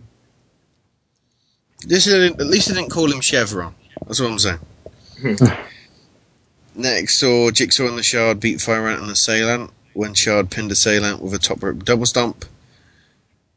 Then, in the next match between, I think it, it's Icarus versus Gran Akuma. Icarus shoved Akuma off the top rope in front of the ref. Oh no, it was Sugar Dunkerton versus Akuma, wasn't it? Yeah. It was Icar- yeah, Icarus shoved Akuma off the top rope in front of the ref, so Dunkerton got disqualified. And so now Sugar Dunkerton has quit Fist. So all that's left is Icarus and Taylor completely. There's another Wow. hint to talk about. A lot of stuff going on. Venomasis wins via a rolling elbow. Uh, surviving a fisherman suplex on the floor, April power bomb, and a top rope tombstone. Amasis survives all against Kobold, so really building heavily now towards uh, the pay per view in June. Then the interesting one between Spectral Envoy and the combat, well, the Colony Extreme Force, should I say. Ultramantis is disqualified for removing Missile Assault Ant's mask. The snag is, Missile Assault Ant removed Missile Assault Ant's mask and made it look as if Ultramantis did it. Does that technically mean Missile Assault Ant is Eddie Guerrero? Wow, did you just say that? Hmm. Hey, th- it's it's that style of finish, isn't it? Hit the chair on the floor, give it to the other guy, and fall on the floor and look guilty. Um, well, yeah, you could. There's other people who's used it. I can't think of anybody really. I know I Lince think Dorado used with it a one mask time. before. I don't think anybody's dealt with a mask before that I'm aware of. Actually, I remember Lince doing it in a match in Chikara. I want to say it was against Eddie Kingston. Then, um, who was Donst facing? Saturyne? Yeah, was, yeah, Othering. Yeah, Donst versus Saturyne. Donst lost via a roll up thanks to being obsessed with trying to get one over on Gavin. So Gavin was celebrating, so Donst basically beat the crap out of him and took another lock of his hair. And according to some reports, he may have eaten it. Wow. This is getting extremely crazy. Then in the Grand Championship, can you say Kofi Kingston? Eddie Kingston retained after a super uranage and beats Mr. Touchdown, which means at a Tag World Grand Prix, it's Eddie Kingston versus Archibald Peck. There's another Now I'm worried. Now I'm worried. Uh, back fist. Oh, no, no, no. Prepare to see me squirm even more next week as we talk about that. And then the main event, the Campeono, Campeono, the Campiones de Parejas on the line. Campeonatos Uh, is on the line. Campiones is the champion. Campeonatos is the title belt. I, I just, ah. I'm sorry. Yeah, He doesn't I just know wanted to Spanish. clarify it. It's all right. He he doesn't know Spanish, so you know, don't blame him. No, it's fair. Yeah, bear with me. I learned Latin instead. That was useful. it is. Yeah, most most of the languages are based on. So you At least I know my Roman numerals. uh, well, the camp. Well, shall I say then the Campione successfully retained. As ever, the Campeonatos matches are free falls. First fall went to the Pateri after a distraction from Ophidian, and Scott Parker was taken to the back. Shane Matthews then went on his own but managed to get a win with a roll up. Parker returned and then they got the third fall. So, yeah, very intriguing stuff going on there. And then CWF Mid Atlantic, their card, uh, interesting one. Uh, actually, yeah, we'll give you the quick results. Uh, the Killbillies, uh, Southpaw Eric Andrews and yeah, the Killbilly Southpaw Eric Andrews and Honky Tonk Evan Banks beat the Black Watches Chase Dakota by pinfall. Oh no, hang on. The, A- Eric Andrews beat Chase Dakota by pinfall. Mecha Mercenary and Aaron Biggs went to a time limit draw. Matthew De Niro beat Evan Banks. Rick Converse beat Chet Sterling. The tag team champs retained their titles as uh, Walt Wheaton and Roy Wilkins beat Chris Lee and Andrew Everett Cross, aka Artist formerly known as Chief Kid. The Mid Atlantic TV title was successfully defended as well, as Trevor Lee beat Donnie Dollars. Lee Valiant beats Jesse Ortega. And the main event, a no contest happened between Eric Royal and Zane Dawson. So, by the ruling, Eric Royal retains the belt. But mm-hmm. I only give you quick results there because the card, the actual show itself, is available for free on YouTube. It is on our, it's on our Facebook page. So make sure you check it out there. Uh, CWF show is actually their new, their next show is actually next weekend. So expect to see a preview of that. Now, quickly. Okay, this segment might be going the usual standard length that those of you that listen to this regularly probably know how long it will go. So hope, hopefully this review, guys, doesn't take about 15 hours. Let's hope not. we'll make it take 30 hours. So it's the uh, the All Star Showcase. Well, Showcase Showdown. I don't know. the All Star Weekend, should I say? With Larry Legend announcing. I don't think he made Paperclip. Starting off, well, w- this is night one only this week. We're going to save night two for next week, and then we may not do a review in a couple of weeks because we might be dedicating it to something else. You might say there's a conspiracy about us not doing a review, but I don't know. Uh, night one, starting off with first time ever Kevin Steen versus Paul London.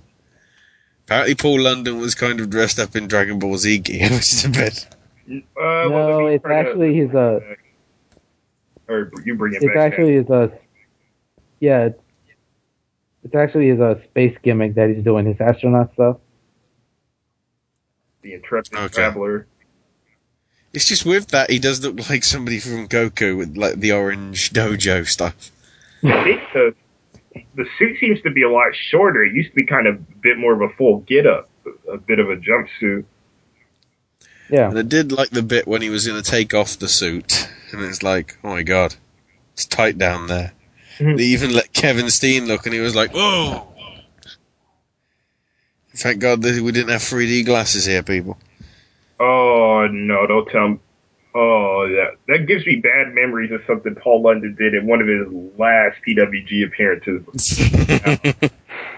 and oh, if, if you and I, I probably shouldn't recommend this to you, but if you watch what was it, Battle Los Angeles 2000, which one was the one that Joey Ryan won and people got pissed about? Uh, 2011, I believe it was. Was it 11? 3D no, it was glasses. 2000. Shit, it was 2000. No, it was 2010. Because it would have still. Ten or I either still way. want to know what the reference is to 3D glasses. Oh, never mind. I'll figure it out. But let, let's just say Paul London wrestled in a dildo. It, as weird as it is, I say it. It actually happened. Wow. There was, that was the inspiration for Saints Row the Third. Damn it! God. Then there was even there was even a toilet break in the match, as well. Apparently, Paul Yeah. London got a little too excited or something. Yeah, Paul London's a bit goofy when he's at, not that it's a bad thing, but he tends to really show that out a lot in PWG, especially if you've seen the hybrid dolphin promos or the promos he did with El Generico as Peligro Abejas. And there was an interesting bit when uh, he headed to the back and then came back with a pair of gloves on. And the crowd started chanting OJ Simpson. oh yeah. And then funny. he ch- he challenged him to a duel and slapped the hell out of him with them gloves. It's got a big pop in the crowd. Yeah. And there was also a nice bit as well where he got him in a hold on the ropes and then did like a cheesy, Steen did a cheesy thumbs up to like a camera for a really dodgy photo op. yeah. And then because, pe- then there was this woman there that was like, oh, don't kill him. And then he was like, Look, give me a good reason why I shouldn't kill him. And the rest of them were going, kill Steen, kill. And he was like, oh, well, if I must. And I think he missed the spot that actually came from that. And then I think after that they started chanting, be a star. Oh, you gotta love PWG crowds. But, uh, yeah, it was a, it was also a nice spot as well with the, yeah, he put, I'm trying to think. Yeah, he put London in a tree of woe and then gave him the cannonball and then what kind of looked like a sleeper, it kind of looked like a sleeper suplex. I don't know what the term actually is for that move. I think. That was, yeah, it is. I think it is a sleeper suplex. Yeah. Pretty much. That was a damn sweet move, but even that wasn't enough for the finish. But uh, Paul London actually got the win with a sunset flip power bomb followed by a shooting star press onto Steen's back as he was trying to crawl out. I think, which was damn well executed and. This is what you need for an opening match. Take note, pretty much every company in the world. Yeah, this was a great opening match to start off with. It was a good, good back and forth match between the two. Uh, uh, one of the spots that uh, that I enjoyed was during the match. Um, Paul London hits like a, a double foot stomp on Kevin Steen's back on the apron, which was a, a pretty good thing. hmm Then, uh, Randy, what were your thoughts on that? Uh, Steen was a pretty interesting opener there, kind of bringing people back to what Paul London did in his, in his time in PWG before he left for whatever reasons they may be. I have uh, certain uh, theories on it, but I'll leave that to myself, and it don't really matter now since he's back. But nonetheless, uh, London looked pretty good at his debut. He's still kind of the same London he was then. And as you'll see with Border Wars and possibly other future ROH, you might be seeing a resurgence of both Paul London and Brian Kendrick in a sense too, because Brian Kendrick is also we'll probably be talking about him when we review AEW's last show when that comes out. Hmm. Yeah, and uh, yeah, it's interesting stuff happened there. Definitely, that was a pretty good match from what I've heard. Uh, match two on the PWG card saw Chuck Taylor and Johnny Gargano take on the Young Bucks in a non-title match, and this was crazy right at the start. Just hilarity ensued. so much so that I don't think many people noticed it because of what happened before it. But Matt Jackson went in the ring and then purposely tripped himself up on the ropes. Just completely randomly.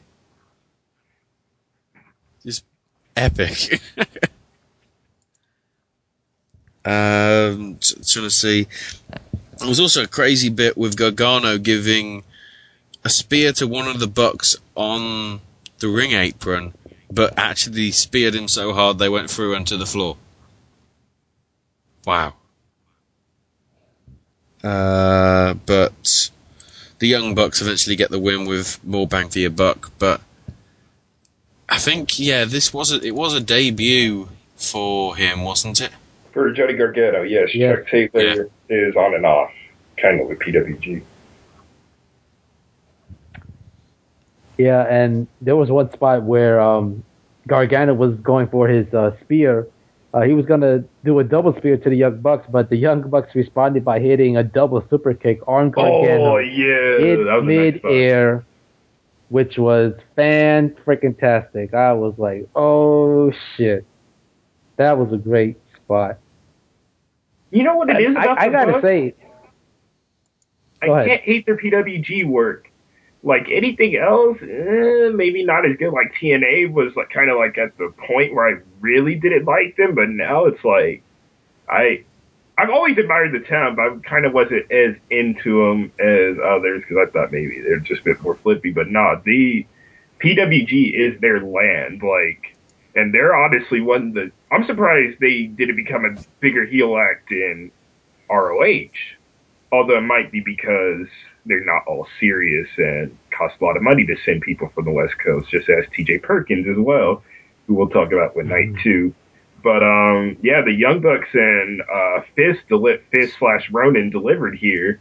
Johnny Gargano really making an impression on his debut, and this one just as good as their match from um, I was about to say High Noon Chikarasaurus Rex back in the pay per view back from last year in June, almost a year ago or well, almost a year ago from now, but about nine months ago from the time that All Star Weekend was filmed. Well, I- I actually thought that thi- this match was better than the one from Chikara because I thought it was more, it was more better in my opinion. Uh, yeah, yeah, I'd certainly say that. Next up, uh, another debut, as Eddie Edwards took on Jay Lethal, and this was, if, if you if you're looking for a technical wrestling match, this was it.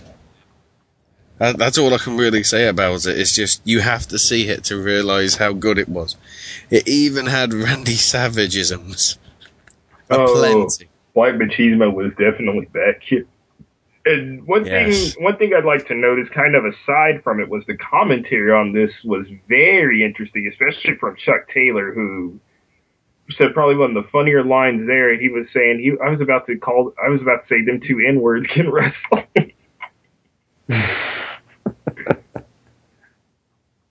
Well, Brian Cage said it on the mic, so and nobody minded. So Mean, No, no, no. That's what. That's exactly how Chuck Taylor said it. That them two, two n words. No, he did it. I would have said it had he, regardless. Now we I, we made clear on this show we don't care about the hell. Nem pretty much uh, said it a few times. If you go back to the archives, not necessarily towards me, but in re, uh, about uh, racial tensions in general or some shit like that. But no, I don't care. That's just that's exactly how Chuck Taylor said it. But yeah, Brian Cage did say, "We coming for you, nigga."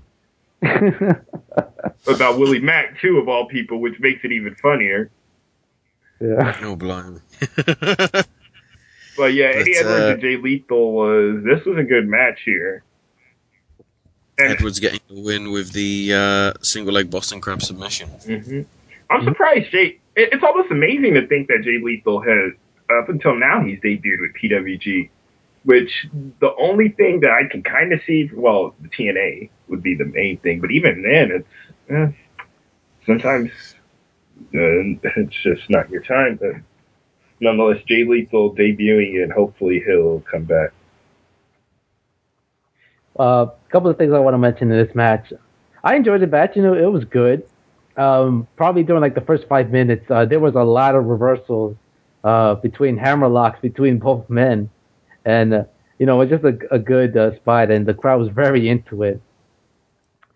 And then later in the match, uh, they were both on the outside, both Lethal and Edwards.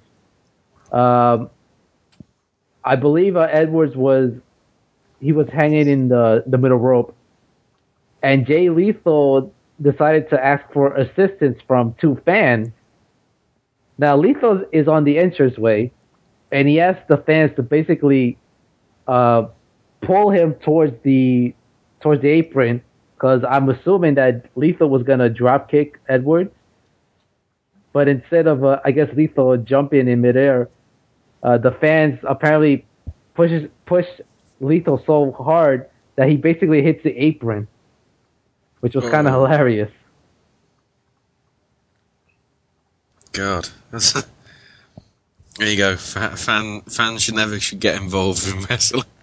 There's the there's the statement. Wow, but still, very good match there again. Speaking of good matches, we uh, cranked it up a notch again as more debuts. The Inner City Machine Guns, Ricochet and Rich Swann, taking on new to PWG, AR Fox, and some guy called Samurai Del Sol. Wow. You might have heard of Uh, him. Wow. Wow. This match. Yeah, this this match, the word to review it is wow. God This one in the six man would we get tonight? This too. match might have been brought to you by every single film in the Fast and Furious trilogy. Because that's what it, well, not even trilogy. What do you, pentology? I don't no, know. if there's six coming out, it's going to be the hexology. Yeah, yeah, that'll probably be it. This match brought to you just- by highspots.com. Literally, highspots.com. There you go. Yeah. Just overall absolute craziness. Although the best bit was Chuck Taylor on the mic. Towards the end, especially. Because there was one bit where Ricochet just like seemingly ran in from nowhere. And Chuck Taylor went, Where the fuck did he just come from? and then right at the end, when uh, Rich Swann did some crazy dive over the top, and then Ricochet hit the 630 finish, he just said, I can't do any of this shit. Good old Chucky T. But Oh, some, yeah. of the, some of the crazy, the, the, the corkscrew spin thing that Samurai did to the outside, which was then followed, I think, by was it Ricochet or was it Rich? Doing basically the uh, the Swanton style dive. Yeah, I think it was Ricochet. Yeah, it's just oh Oh, PWG pulled the AAA there and almost, well, AAA completely missed like Samurai Del Sol doing that dive at his debut, but they got PWG kind of barely caught it. how much was WrestleMania? About seventy dollars, Sixty-five dollars, 70, 60 bucks, sixty bucks. How much is the DVD? like fifteen dollars. Mm-hmm. Okay, For that reason, buy two copies of his DVD. One for yourself, and then a spare one in case you lose the first one. Because this match made it alone. Despite the fact that every single match on this card was, um, well, epic to amazing. Oh, this is definitely Oh, yeah. not to not to cut short night two, but this was definitely the better night. See, now I don't want to see night two now. Oh, oh, I've night it two, night reserved. two's good. No, no, no, no, no, no, no. Wait till you see the six man. The six man gets even crazier. Add high Uh. spots with strength spots. Hashtag Lionel Richie. Oh Uh. yes, yes. well, since you just said it, uh, of course, uh, all of us were worried that uh, the part with the fans uh, singing uh, Lionel Richie's All Night Long wasn't going to make it on DVD. Um, I guess parts of it, they did manage to put parts of it uh, on the DVD itself, uh, pretty much by the end before the ring, ring intros were announced. Technically, So- if it's a cappella, it can't be copyrighted. That's true. So at least we got to see it, so that's a good thing.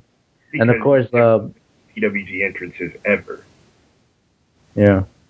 Sadly, But there was a point, maybe, yeah, there was probably maybe in the first maybe five or ten minutes where the fans were chanting Lionel Richie for like maybe 15 seconds, which was probably hilarious. and Um, of course, and of course, sorry to cut you off, but just want to mention this real quick. Uh, of course, Chucky T on commentary was great. Uh, when the ring announcer announced uh, the inner, inner city machine guns, Chuck Taylor said, "Hey, you're not from the inner city. You're from Kentucky, damn it." Yeah, I remember that. And of course, um, Both those ahead, matches that Chuck was commentating on were bloody epic. Oh, Chuck, yeah, he definitely stepped. Well, he's always been like that with the comment. I demand that Chuck commentate more on Chikara. He usually does. Well, I actually, he hasn't done it as much. He tends Yeah, he to do it during his matches. recently, has he? I remember Tim Donst used to do commentary a lot. Now he not as much. Sometimes they have cycles, but the main people are pretty much what Bryce, Bryce, Ultramantis, Chikarason, Loudspeaker. I think that yeah, Dasher tends to be on at least once. Dunkerton seems to be doing a bit now as well. Yeah. But uh, but uh, Yeah. one Anyway. quick thing, uh, as far as far as uh, Chuck Taylor on commentary, uh, I think it was when uh, Rich Swann hit a 450 in the match, and uh, and it was a kick out. Chuck Taylor said, "Say, remember when 450 was a finisher? Not anymore." Oh yeah, I do remember that. and now, just for the heck of it, because we did it for this first segment, I'm going to do it for a second segment, and we're going to try. We're going to bring this over into the final segment, and make the final segment just. Actually, no. I've made an executive decision on this recording, which will be broadcast. We're going to go a bit longer with this one because uh, I've just seen what has come through in our emails, and if if if I if I put the review over into the final segment, I don't want the lo- I don't want the longest segment to be the the end one. So, All right. uh, match f- match five: Roderick Strong versus Trent with a question mark, which pretty much had it all. It had technical stuff, it had high flying stuff, it had submission stuff. Um, it had kind of jokiness. It also had a finish, by the way. I don't know what the finish is, but it was bloody cool. Well, basically, uh, Roderick Strong he basically launches Trent in the air, and midair, uh, once Trent lands, uh, Trent lands on uh, Strong's knees, which looks pretty sick. And uh, that's oh, got- the uh, the Orange Crush backbreaker, or Death. He had a name, and I believe it's End of Heartache, and then they like stopped using the name and It's just like the called it that super. move. Yeah, Yeah, but fr- from the from the distance he flew, is the super orange crush backbreaker. yeah. Oh, the one that Jay Lethal took was crazy, where Jay Lethal literally did a whole flip into it and landed Gutbuster style. Damn. God. Yeah, they But, did. It was on uh, TV or one of the TVs, but yeah. Yeah, this this match was was good. Uh, pretty good debut for Trent question mark here. Um, hopefully, uh, we'll see more of Trent in the future, as far as PWG goes. Yeah. Uh, penultimate match saw the unbreakable fucking machines of Michael Elgin and Brian Cage taking on Future Shock, Kyle O'Reilly, and the PWG champ Adam Cole. Uh, what I did love about this is uh, because it was Adam Cole and because it's PWG, there was more dick sucking. Oh yeah.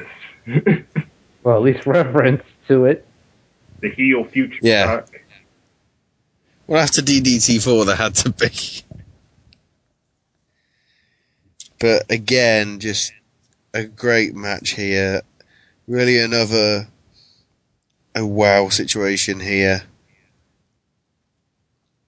The, the and the finish as well, just ridiculous.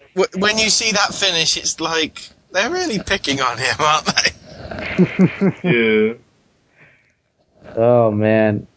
Basically, what happens? Um, the Unbreakable fucking machine basically destroys Kyle O'Reilly with move after move after move. I can't describe it. That wouldn't be justice. You have to watch the match. Uh, I forgot what basically, it was. the ending. too, but I do remember they destroyed. there was a lot of crap going on, but they destroyed Kyle O'Reilly, and it pretty much ended with uh, Michael Elgin hitting the spiral bomb for the win. A very uh, good match, uh, very hard hitting match, and it definitely showed uh, the Unbreakable fucking Machine as a force in PWG, and especially in the tag division. So I'm glad to see more of Cage and Elgin there.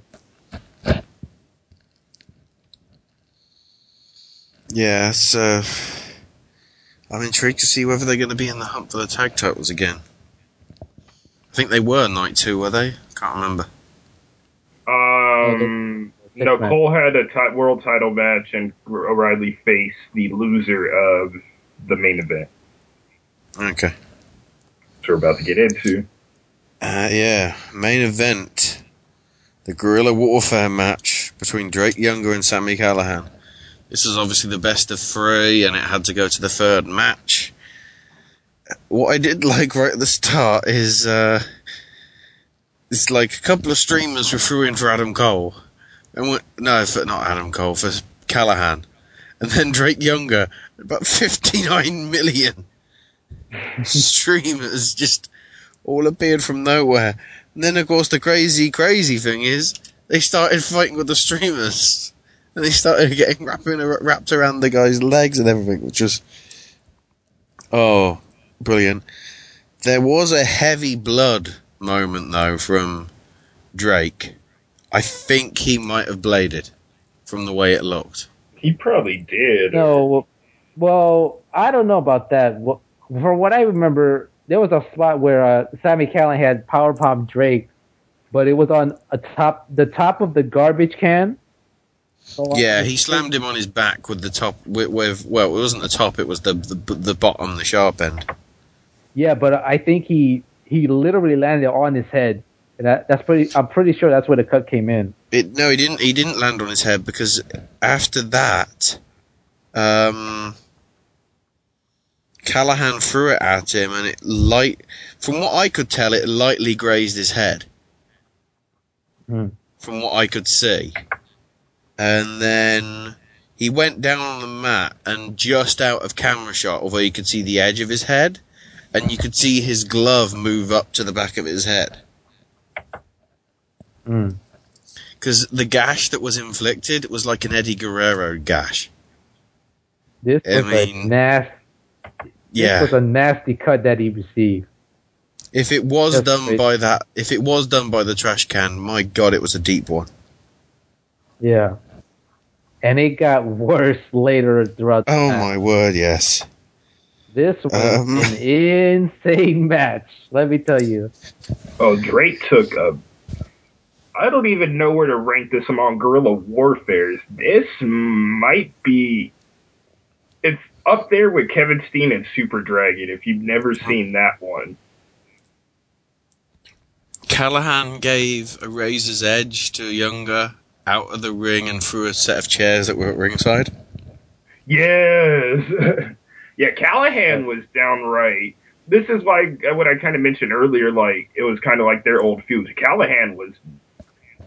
He wasn't necessarily heel, but a lot of the things he was doing was very heelish. Like he when he poured literally pouring salt in the wounds. Yeah. Oh my god. And then, of course, he found a stapler. Yeah, like the crowd just like literally Drake got over in PWG. Yeah, you like, sick fuck. I see him as the next world champ. Mm. Yeah, it's uh, definitely. Uh, but uh, yeah, he stapled him the head, then asked for money from ringside, and over the course of about two or three minutes, got two. I think it was twenty dollar bills, and stapled them to both of the face cheeks. Yeah, just to make sure I'm not people don't think it's ass cheeks. His face cheeks, just like there. And the crowd was just like, oh! That's probably worse than any of the beatings I've seen him take in CZW, and that's kind of weird to say considering the type of weapons that get used on CZW compared to. And then Younger started to get the upper hand a little bit and fetched a uh, a beer pitcher of thumbtacks. Yeah. that he apparently had. So it wasn't like, you know, a small bag of thumbtacks. It was like three quarters full beer pitcher of thumbtacks, hmm which kind of backfired on him because Callihan gave an angle slam into him. From what I remember. Before, Yeah, actually, before and- that, he actually he got he picked up some of the tacks and threw them at his face. Which I'm pretty sure some of those tacks uh, pretty much landed on the fans, which wasn't good. Yeah. And then later on, he Sami was on the top rope. Drake threw him off into the tacks. And then the ending.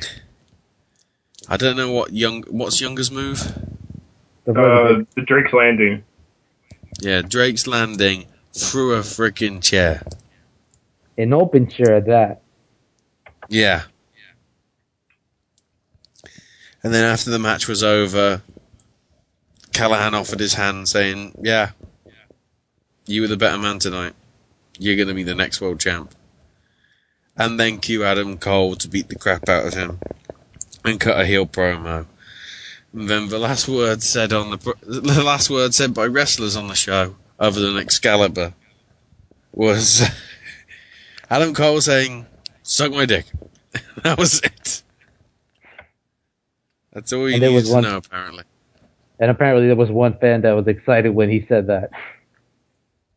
And it was a guy. Yeah, there was one fan that went, yes! A little too excited But- there, mate. But this match was crazy. This was like literally a CZW match in PWG.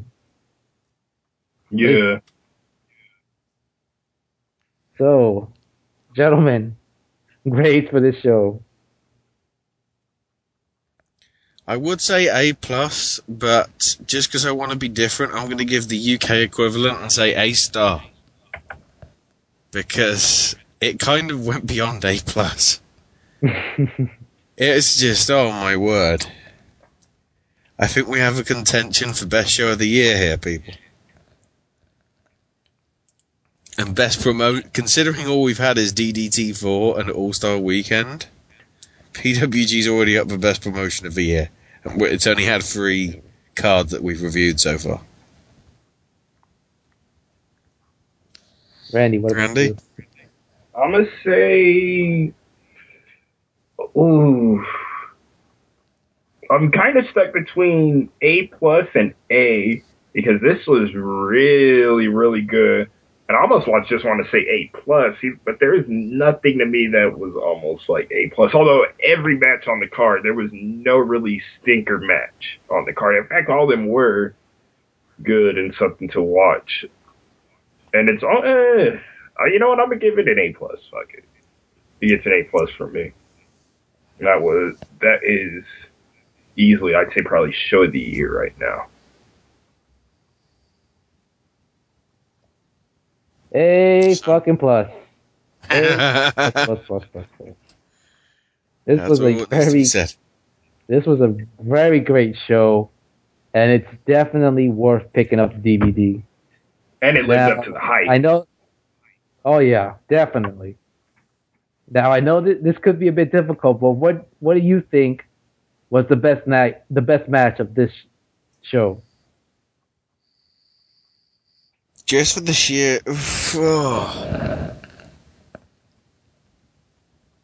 Um, if I had to pick one, I'd probably say. Oh, I'd probably say the Inner City Machine Guns versus Del Fo- uh, AR Fox and Del Sol. But I think every other match is a joint second.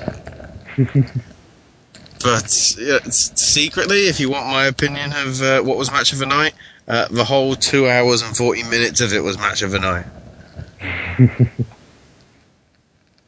Randy, I'm going. Yeah, I got to go Guerrilla Warfare. I loved everything else from there, but the Guerrilla Warfare just had an atmosphere to it that was like no other. Like the fans just felt for Drake all of a sudden. Sami, who this could have been a nice way to turn Sami heel, although probably won't really matter much. One, because it's PWG, and two, Sami's more than likely on his way out. so, but yeah, Guerrilla Warfare and Drake Younger being made a star in California now, which, like I said, is probably going to lead him to the top. It shows why he was uh, what probably led him to the top of CZW when he was champ for damn near two years. A lot of people forget that. Yeah, he was running shit at CZW for a while, and it's kind of and it's kind of nice to see him really get that recognition. Although it seems like he only really got it because he wasn't in CZW. But that's another story for another time on kind of the treatment CZW gets on that. Although some deserve, depending on some of the shit Zandig did. But anyway, another story, another time. Younger, Younger is made a fucking star.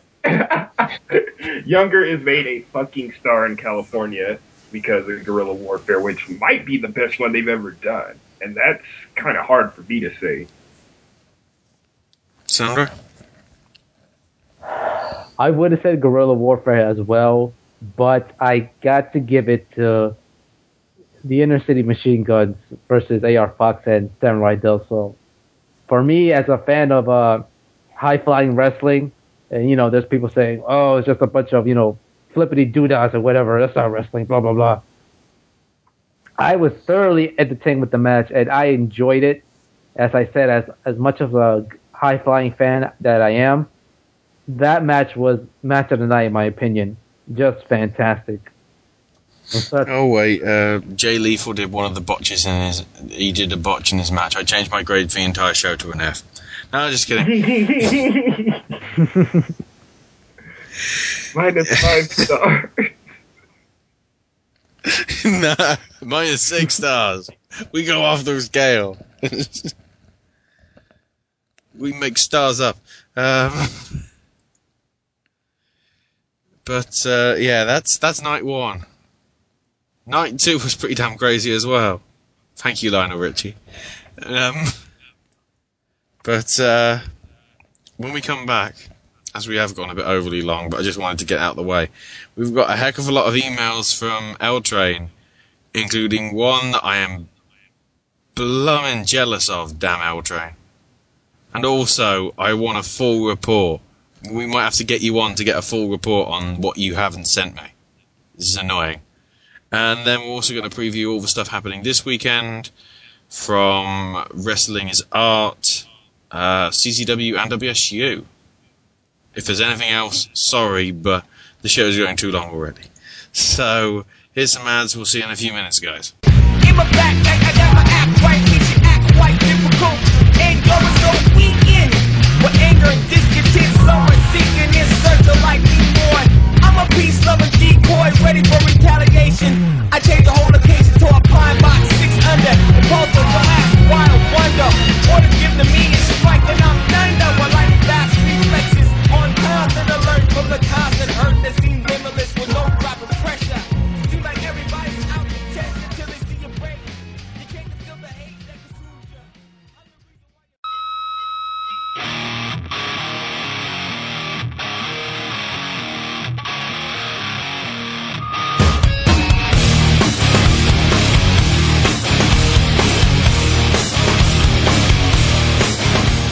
Hey everybody, the Bronx Father here. Are you an Impact Wrestling fan? Are you looking for a place where you can talk about TNA Wrestling and give your opinion on the product? Then you have to tune in to TNA Chat Live every Thursday night at 10:30 Eastern, 8:30 Mountain, where I break down this week's episode of Impact Wrestling, talk some TNA news, and of course take your phone calls and emails over at TNA Chat Live at SNSRadioNetwork.com. So join us every Thursday and cross the line right here on the SNS Radio Network.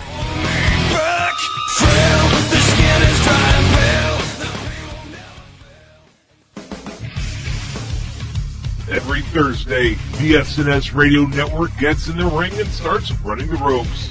When I, wa- I okay, I, wa- I caught SmackDown again. I caught Bet. She- I skipped Sheffield's gimmick, and I couldn't help but to think that his new gimmick sounds like an Arby's uh, roast beef sandwich.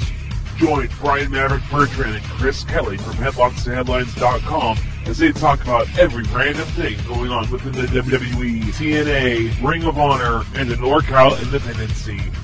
Running the Ropes also features interviews with stars from the past, It's me, it's me, it's the D-O double G, the road dog Jesse James. present, What's going on? This is Kazarian.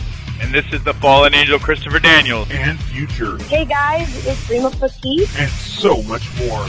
So join the guys every week on Running the Ropes right here on the SNS Radio Network.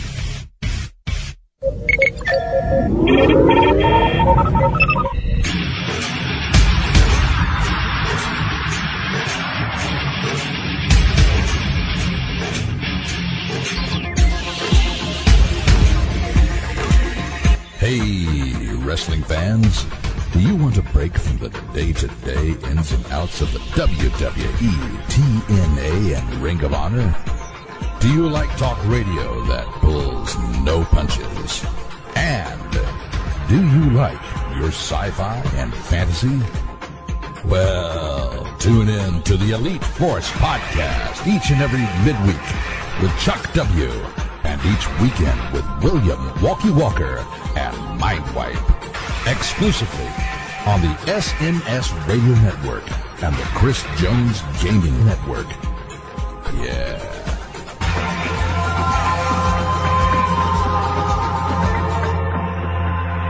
This is going to be fun.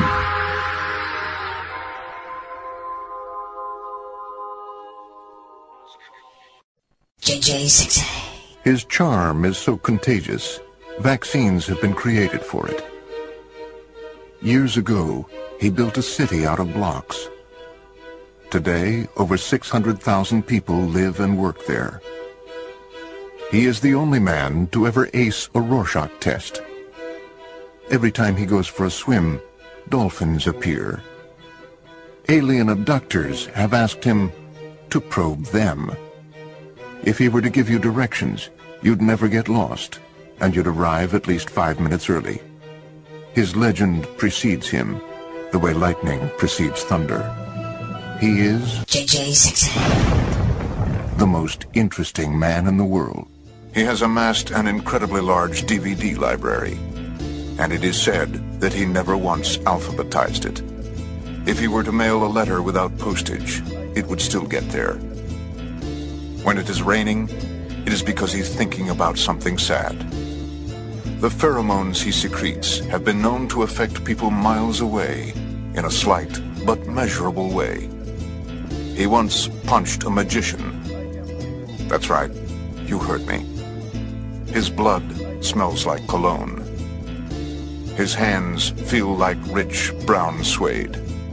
JJ6A. He is the most interesting man in the world. I don't always drink beer, but when I do, I listen to Wrestling News Live. Stay thirsty, my friends. Stay thirsty.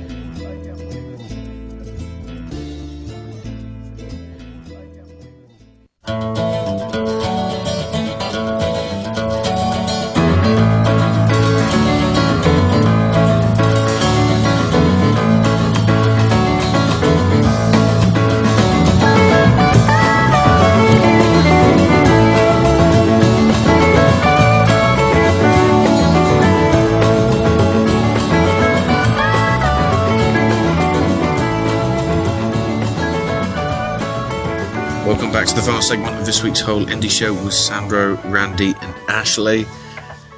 Uh, and we start off with a lot of crazy emails with some results that have came in over the course of us recording.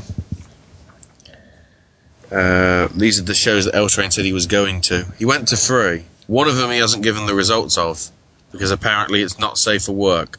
Since when has this been work? Yeah. What What did I say about last week about us being professional? I I got thrown out the window completely ever since day one. So Damn it, we're not regulated. We're not regulated by the FCC. Damn it. We say whatever the fuck we want. Yeah, fuck that shit. It, it- and it's not like we're. I was trying. I was trying to remember. The, I was trying to remember the acronym from Liberty City Stories for the the the pressure group, which amazingly is spelled C U N T F L A P S. Because I don't want to say it myself. Because hey, that that's been on an edited vi- video of uh, countdown on YouTube. You can look at it yourself. so these are uh, L Train's thoughts and results from the shows from California last weekend. Starting with EWF's card. First match saw Tarasso beat Seville the Frill Alvarez. Apparently, Tarasso's name actually comes from Hebrew, meaning to wrestle or cause trouble. So apparently, all wrestlers cause trouble. Note to self: stay away from Cameron and or Rosa Mendes and or Yeah, and or anybody else that keeps getting into trouble. Mike Knox, uh, allegedly. Actually, that one, I think, yeah, he literally didn't do it as far as I know. Well, then again, he was signed how long with them and did he get shit. So I think that was just. Well, I, meant- I meant the I meant the house situation. No, yeah, yeah, exactly. No, that's what I'm Yeah. talking about. Yeah. No, as far as I know, yeah, they just. It might have been his, but he got cleared of it, so it really don't matter. Next saw Scorpio Sky beat Iron Man Mike Mays via DQ in a last chance match, meaning that with three straight losses, Mike Mays won't get another chance to score a win on Scorpio Sky. Then Fleetcher Fugaz beat the Mexican Warrior in a mask versus mask match. The Mexican Warrior was revealed as Juan Roman from Cuer- Cuernavaca, Mexico. Is it? Oh, uh, Cuernavaca. Cuernavaca. I did get it right. Yeah, I. I pronounced a Spanish thing right on this show for the first time this this week. My God! Uh, apparently, with five years' experience as a professional wrestler. Hmm. Then the Von Dooms beat the Warriors, La Familia, and the Fallen Empire in a fatal four-way to retain the EWF tag titles. Then Mr. WrestleMania 25 and Chris Jericho's favorite referee, Marty Elias, beat Brandon Gatson in a come as you are street fight to become the new champion. After celebrating his victory, Marty proclaimed that he'd lost his smile and would immediately be vacating the title by awarding it to Brute Barretto.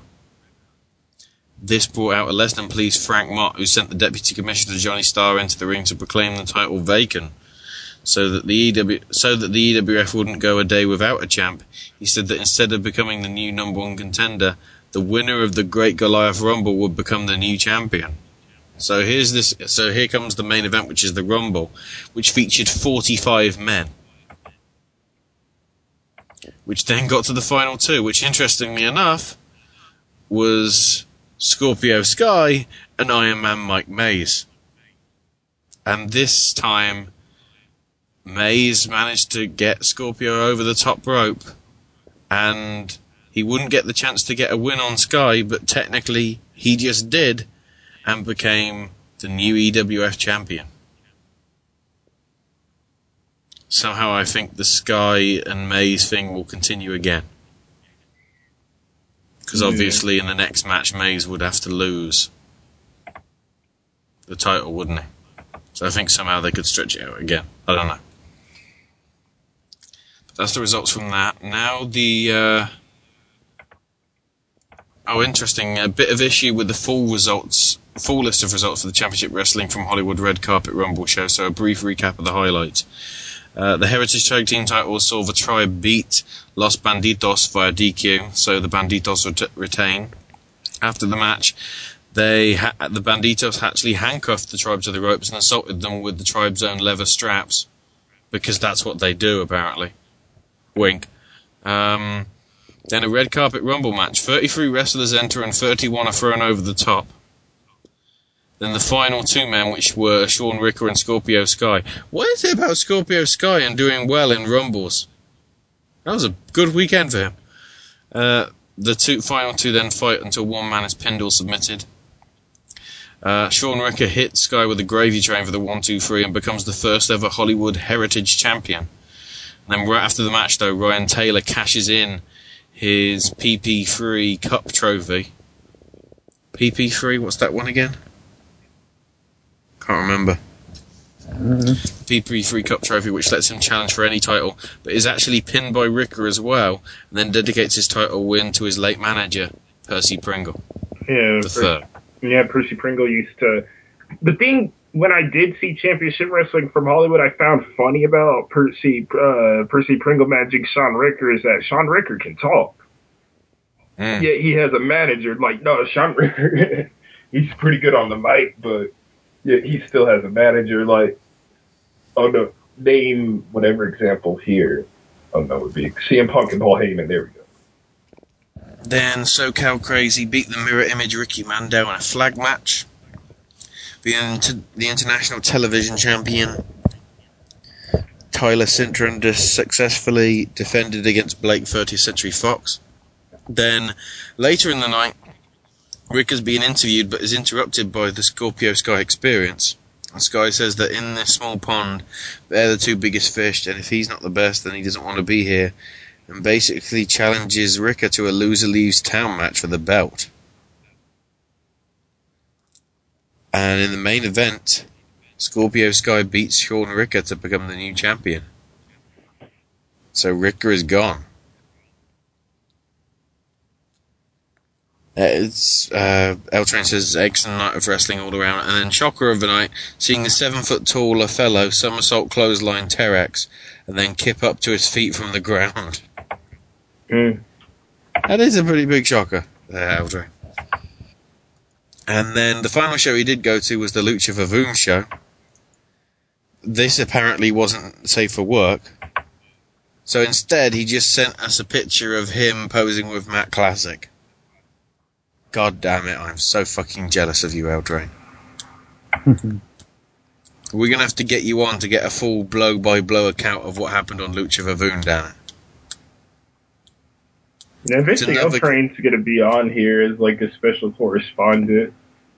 Or so, especially for the West Coast, since unless my ass is moving to Cal. God damn it, we, we need him to go to one. We need him to go to the PWG and or Oh yes. the Chikara shows. Oh yeah, Chikara's yeah coming to receive. Chikara in November. What is that? Chikara in November. On my birthday too. Shit, I think it's either if it's after, then I might go to that. But I'm pretty sure it's before. Check it up as you uh, go through the results. Actually, a little bit of news as well. Um, we found out there's another show from Wrestling in Supercalifragilisticexpialidocious coming up next week. A new company, which is Wrestling is Intense, which has got various uh, matches on the card, but we'll go through them fully next week. But yeah, Wait, that's the new one. another one. Okay, so I think one of the letters still needs to be filled because it's what wrestling is hard, wrestling is intense, wrestling is art, wrestling is awesome, wrestling is respect, wrestling is cool. I believe is one as well. So that needs the K needs to be filled.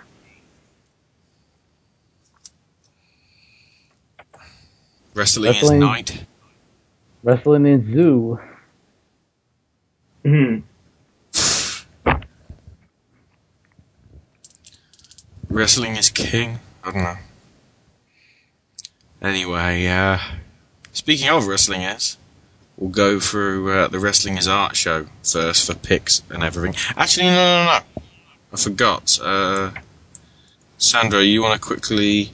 I'm going to do picks on this, but we're going to mention it anyway. This weekend sees Kenta Kobashi's retirement match, and there's a whole card built around it. The show is Final Burning this Saturday. Yeah.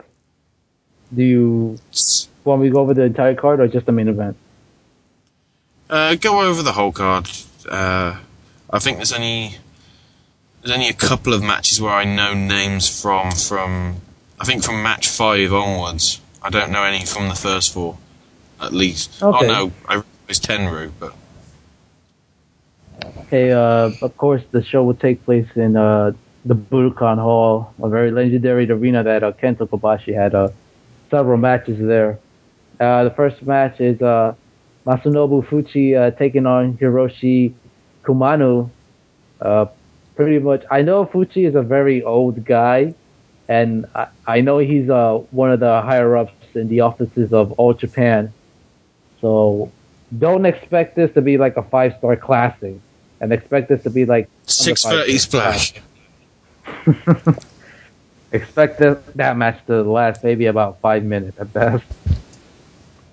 Uh, the next match is a tag team match as the returning Suwa uh, is going to team up with uh, Genba Hirayanagi to take on Oh, Taiji Ishimori. Yeah, take on Taiji Ishimori and Atsushi Kotoge. Uh, next match is another tag match as uh, Tamon Honda, uh, the team with uh, Kentaro Shiga to take on Kentaro Suzuki and Atsushi Aoki. Next match is another tag team match as Takeshi Morishima, the team with Masao Inoue, to take on Genui- Genichiro Tenryu. Holy shit, And- he's still wrestling? Yeah, he's still wrestling from time to time, but he is. You could tell that he's really getting old.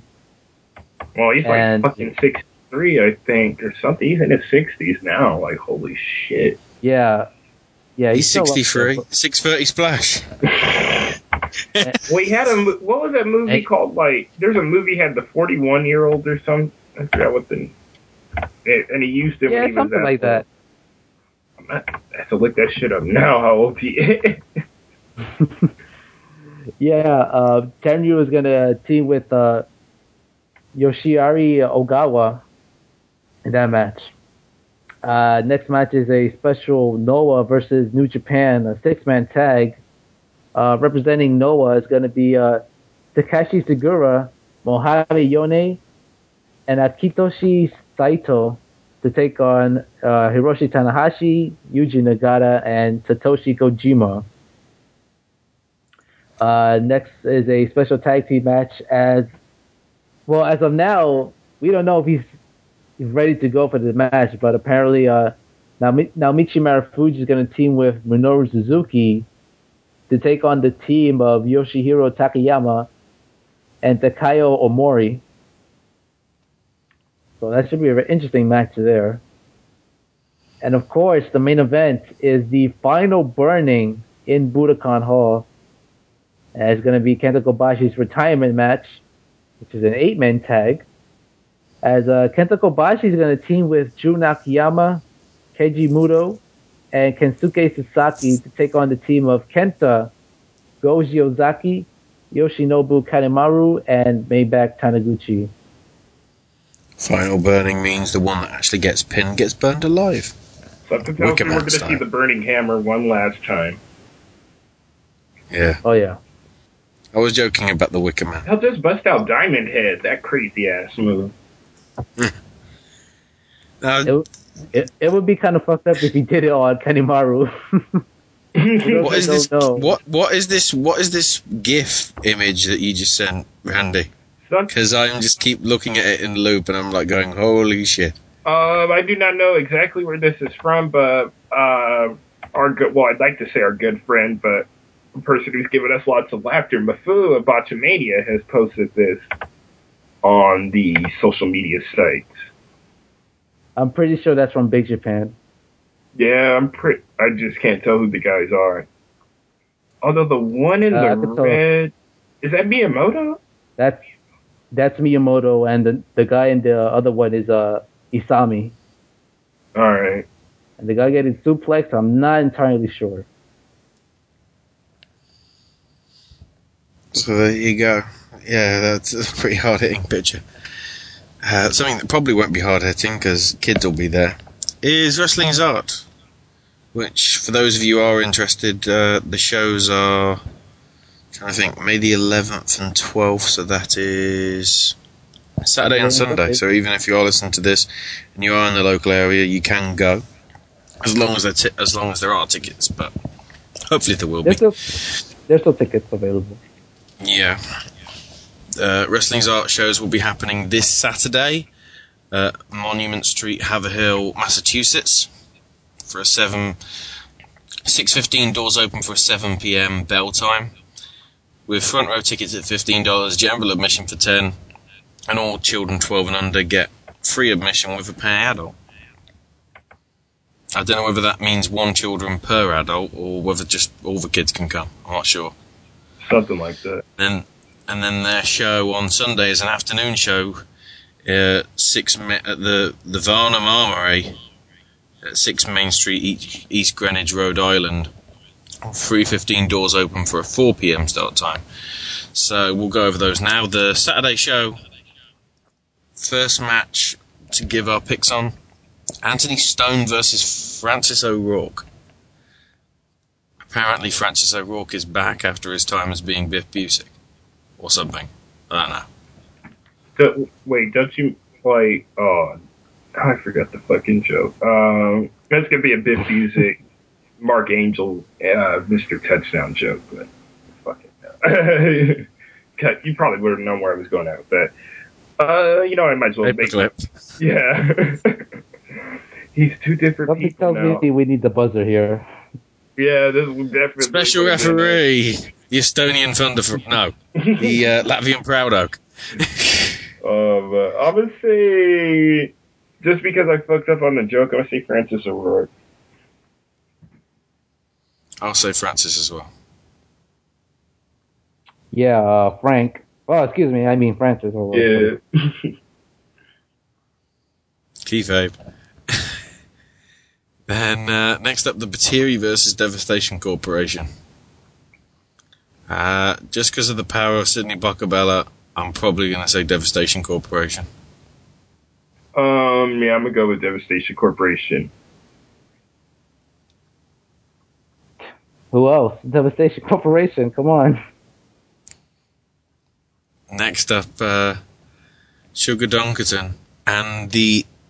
I can't say holder, I guess the eater of the banana in wrestling is fun, Yaka. Um, just for this one, I'm going to say Sugar Dunkerton. Don't know why. I'm gonna go with Yaka. He's been a beast pretty much everywhere he's gone to. That's his character. Oh yeah. or, I think a savage is the, might be a more exact word.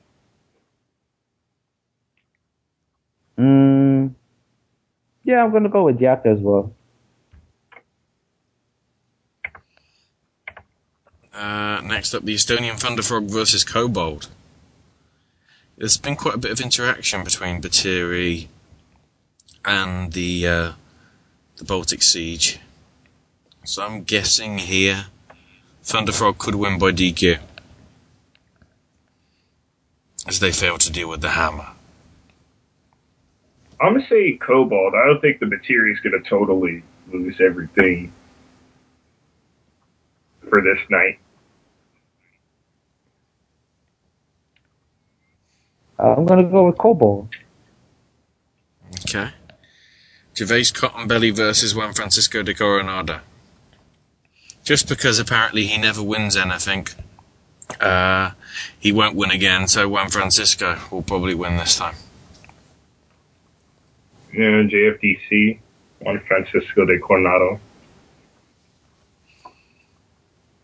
Mm, I'm gonna go with an upset. I'm gonna go with uh, Jervis Cottonbelly.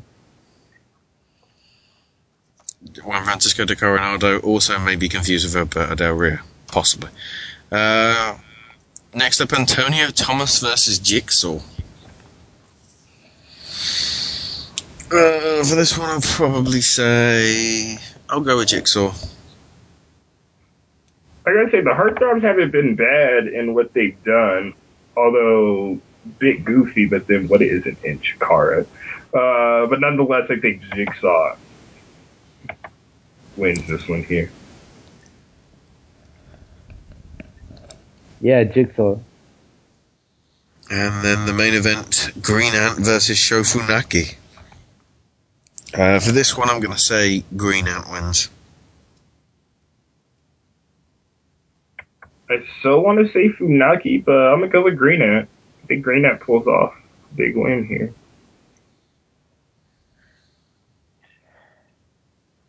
I would say Green Ant, but um, for some reason I'm gonna go with uh, Funaki.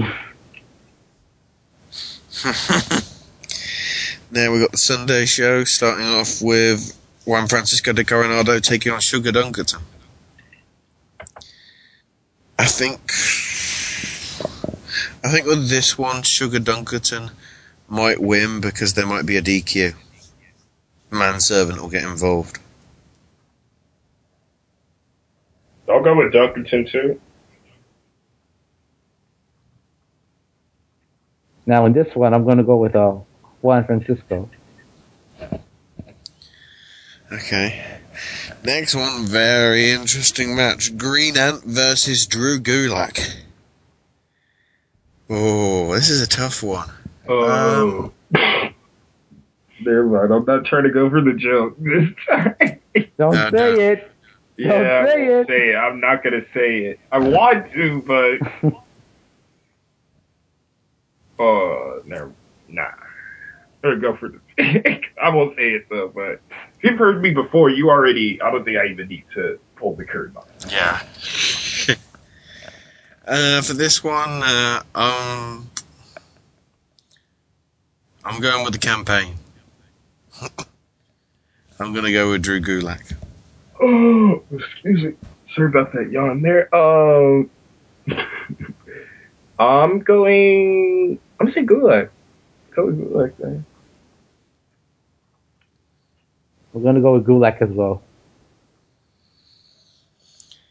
Next, Anthony Stone versus Kobald.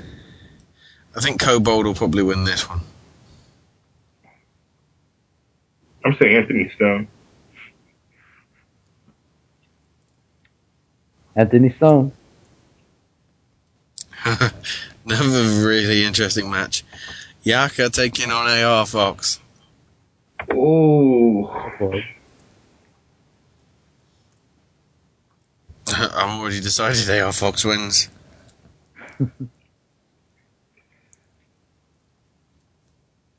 Um, damn, this one's hard.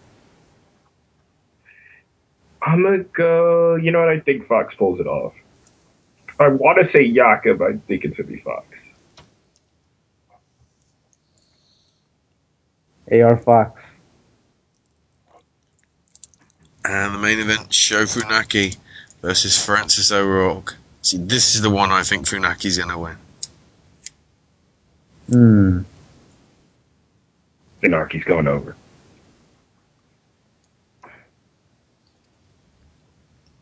I'm going to go with Francis O'Rourke. Oh, wow. Interesting. And now we come to arguably the big event of the weekend, which is no disrespect to Japan or wrestling is art, but it's the double header from CZW. But first, WSU and CZW actually combining of sorts for the Queen and King of the Ring tournament. Oh yes, at, at the Flyers Skate Zone in Voorhees, New Jersey. Pretty sure there's still pickets that you can tick up, prob- pick, pick up probably. And if you can't watch it, if you haven't got them already. watch it live on iPay per view. Yeah, watch that as well. Although in person, if you can, is going to be just as good. Yeah, it's much better, but considering most of the indies are on the Northeast, Yeah, I true. So or Midwest. But yeah. So I think we'll do first. The, there's a non-title match which isn't the main event, which we'll talk, uh, give our picks on first, which is Allysin Kay and Sassy Stephanie taking on the team of Marti Belle and Lexxus.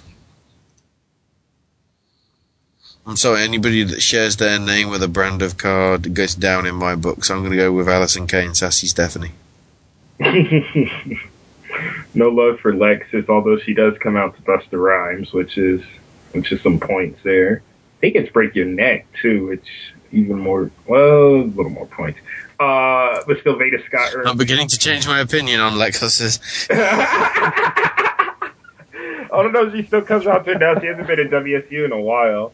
Believe the yeah last uncensored Rumble winner. That whole debacle about her winning. Uh, I'm gonna go with the Midwest. Uh, the debate. well, it's more of a debacle because she had been eliminated. His pronunciation, come on. oh shit. Um, I'm gonna. Yeah, Midwest Militia, AK 47, and Sassy Steph. Any. Pinkies up in the air, bitches, because I'm going with Allysin Kay and Sassy Stuff. Oh, Valkyrie's here. Oh no. so now we come to the tournament itself, which starts off with Athena and AR Fox taking on Isabel Suena and Latin Dragon.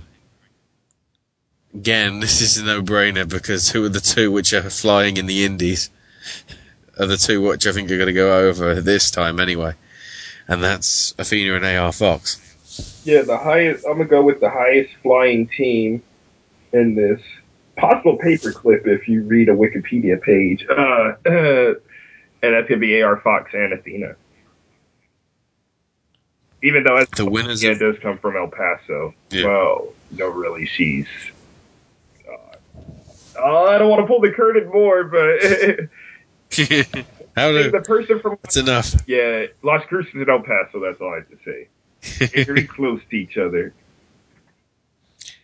Next, uh, well, Hey, what about me? the winners of that will face the winners of this. Wait, wait, wait. Did we get Sandro's pick? Hmm.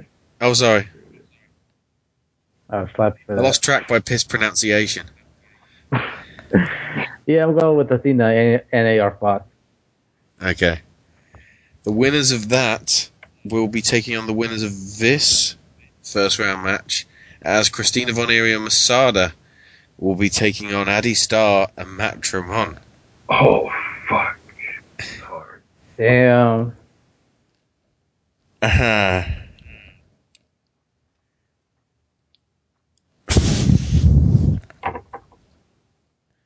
I am really on the fence here, but I will go with Von Eerie and yeah, I think I'll go with Von Eerie and Masada.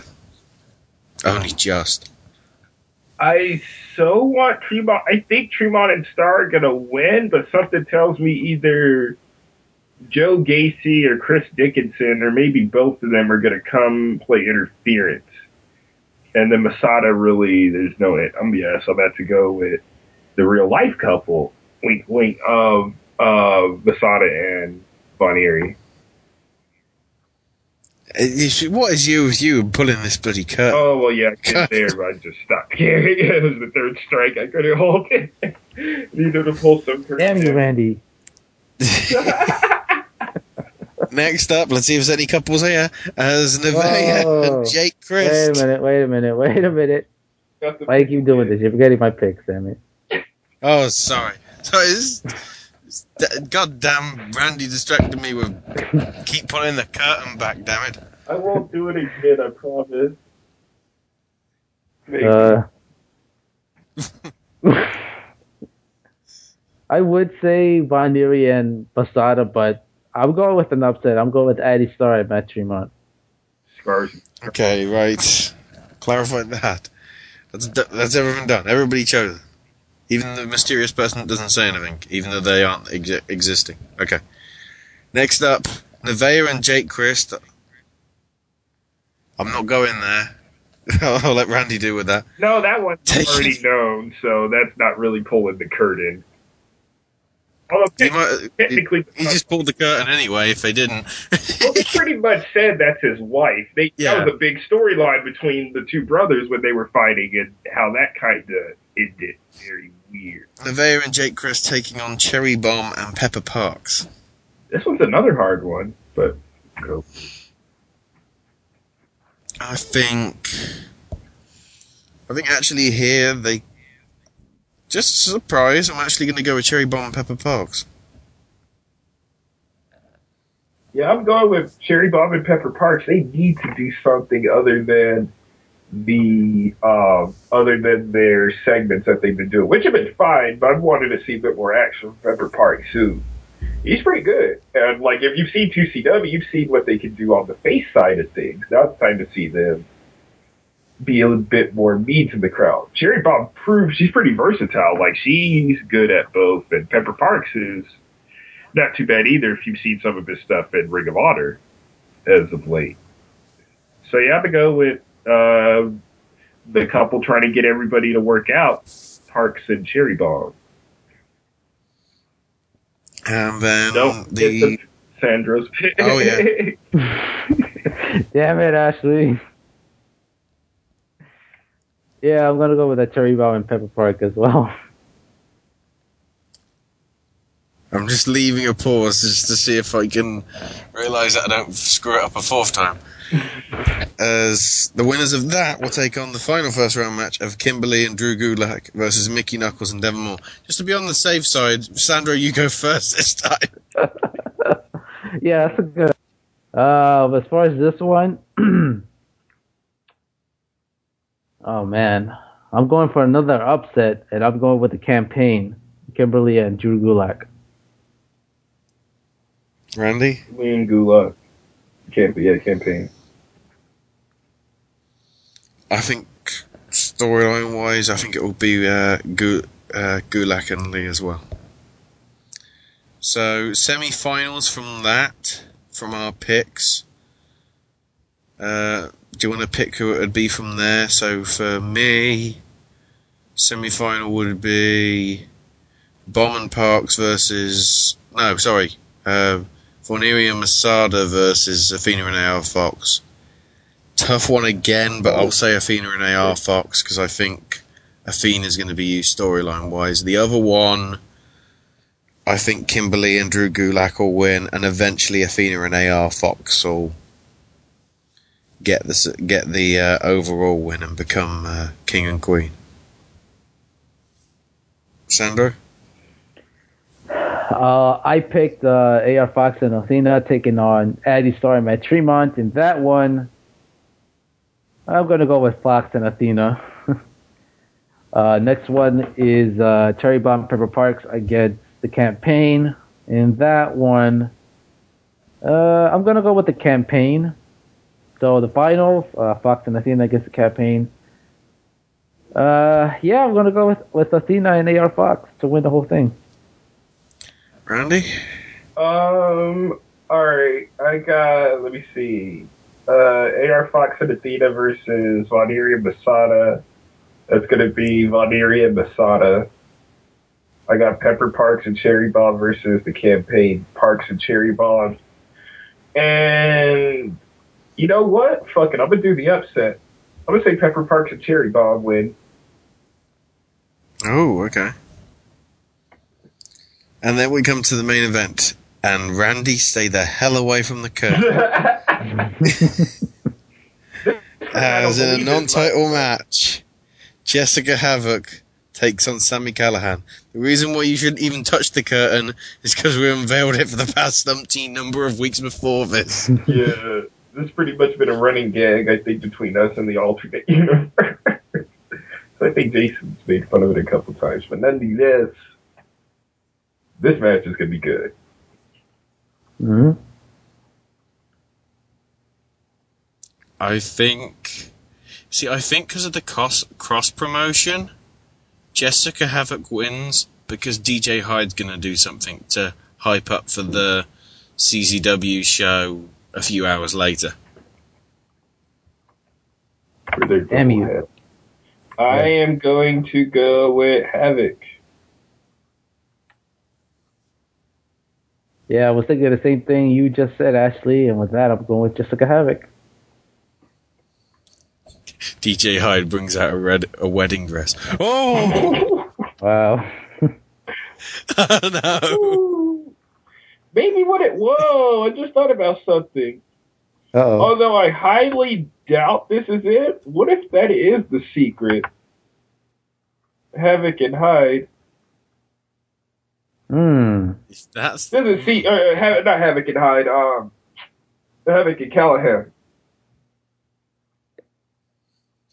Highly doubt it. though, No, that is considering- that, that is the secret. The secret is Havok and Hyde. I don't know. Right. Callihan's just like Callihan's in bigamy or something. I don't know. just Wow. randomly. I don't know. Probably not, but well, he'll. I don't know whether he'll do that because then that will be too obvious. Because I think they they're going to leave the actual reveal probably to CZW. But I just so feel that DJ Hyde will get involved somehow. Definitely. Yeah. Speaking of, let us jump to the CZW show. which is uh, Proving Grounds, happening in the evening. Same place, Voorhees, New Jersey, at seven o'clock with a seven thirty start time. Starting off with a rematch from Best of the Best from last month, as Shane Hollister, Caleb Konley, and the artist formerly known as Chief Kid, Andrew Everett, go in a triple threat match. I think the last time Shane won. No, was it Shane or Caleb that won the last time? Uh, none of the th- they were all in different matches. Everett Oh, was, was in it? the Okay. Everett was in the uh, AR Fox Wuhan Nation three way. Ah, yeah, yeah, yeah. Konley I was with. Gresham and Busick, and um, Hollister was with I think End and uh, Cologne. No, not Cologne. End made it to the finals. Fuck, I don't remember. But it's, it's a mix of the two. Yeah. Okay.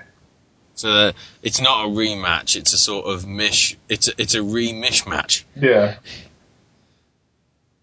So Oh, for this one, Reynolds. Sorry to cut you off there. That's who I okay. This one, just for a swerve, I think they could give the momentum to uh, Everett. Because I don't know whether Shane Hollister needs it, because I think he's already over in CZW. I'm gonna say Everett. I'm gonna go with uh, Caleb Konley. Okay. Next up, the grudge match between Joe Gacy and Matt Tremont. Secretly in brackets, this should be a Christina Von Eerie on a pole match, but Hmm. 'cause that's the way it's been angled over the last couple of months. I think I think she could get involved with this, and I think she'll probably side with Tremont because I don't think Joe Gacy really gives a crap about her. I think they've kind of gone over that fucking I part think of it. it's it's gonna. I I- I think Tremont will win, thanks to Von Eerie.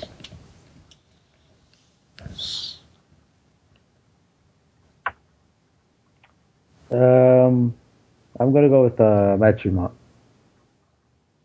Randy. Oh yeah, Tremont. Uh, this isn't a pick, but uh, Alex Colon will be giving his best address after beating AR Fox at Best of the Best 12.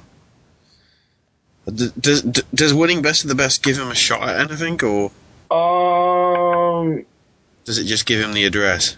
no, well, the address is probably just him talking shit to the crowd.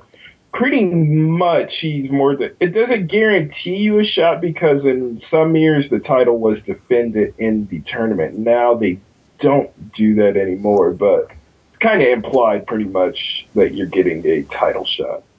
Or it could be like how when Sabian won Best of Best in 08, Chuck Taylor just pulls out the aerial assault case and has a, uh, a title match right there. Where he, although Taylor lost the finals, he ended up leaving with the light heavyweight title that Sabian had. What I am wondering, actually, looking at it, because AR Fox isn't on that card, is he? No, he is not at the moment.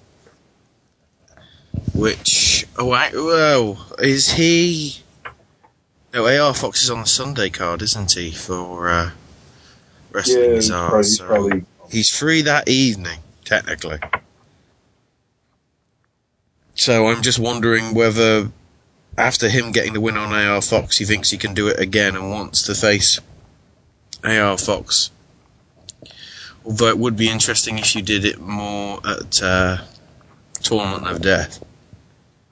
It's uh, I don't think they'll do it at Tournament of Death. Something tells me it's going to be when they come back to what be the next show they have after. Yeah. I want to say New Heights if they're still doing New Heights. So Guess when they have New Heights. Oh. Next one. The World Wide Seven Boy Tracy Smothers taking on Greg Excellent. oh man. I don't. Ugh. I think for this one, I'll say. I'll say Tracy Smothers actually. Mm, they got Greg Excellent. Yeah, I'm going to say Greg Excellent as well. Okay, next up, uh, Nevaeh versus Jessicka Havok. Have it. Uh, I'm going to say Nevaeh. I think just because they seem to be giving her momentum, I'm actually going to say Havok as well. She's been getting quite a bit of uh, quite a bit of a showcase over the last few months. Next is the World Tag Team titles on the line as Blackout, Ruckus and Black Jews, with Robbie Mireno defending against the Beaver Boys, with John Silver and Alex Reynolds. Do they have big teeth? That's what I want to know. Uh, I'm pretty sure that's not what the Beaver reference is to, especially if you've seen Alex Reynolds. I'm pretty sure it's about getting trimmed, but uh, and that's me being light on it. um, I guess I'll start first with this one. I I don't think we're gonna see like the cat, yeah, blackout. Always been on black.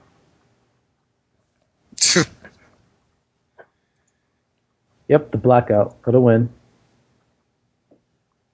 Yeah, I'm going to say Blackout retain it.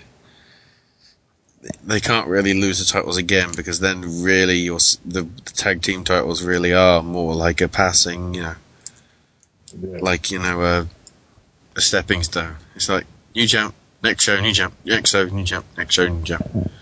So there needs to be some continuity. Now it's Sami. It, it, I didn't know Sami Callihan was part of Ohio's for Killers. Yeah, he's the main reason why it started. Go back to New Heights last year was had he aligned with? Oh yeah, he uh, because I just I just thought the crisps were oink. Are you fucking Well, kidding me? It's just Callihan's been in a feud with Cole for so long. I lost I lost track of it. Oh my. I remember Although now it that is you. confusing that they call the team that's already has a name Irish Airborne. Yeah, the te- the team that has a name has another name within another name within another name. yeah.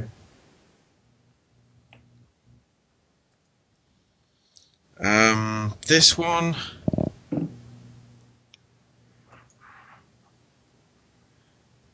I think that the whole idea is that if Callihan loses, he'll reveal the secret. And I'm pulling the Guerrero name out again. I think Sami Callihan will win, but Hyde will reveal the secret anyway, just for the heck of it. Mm, I'm gonna go. I'm gonna go with DJ Hyde.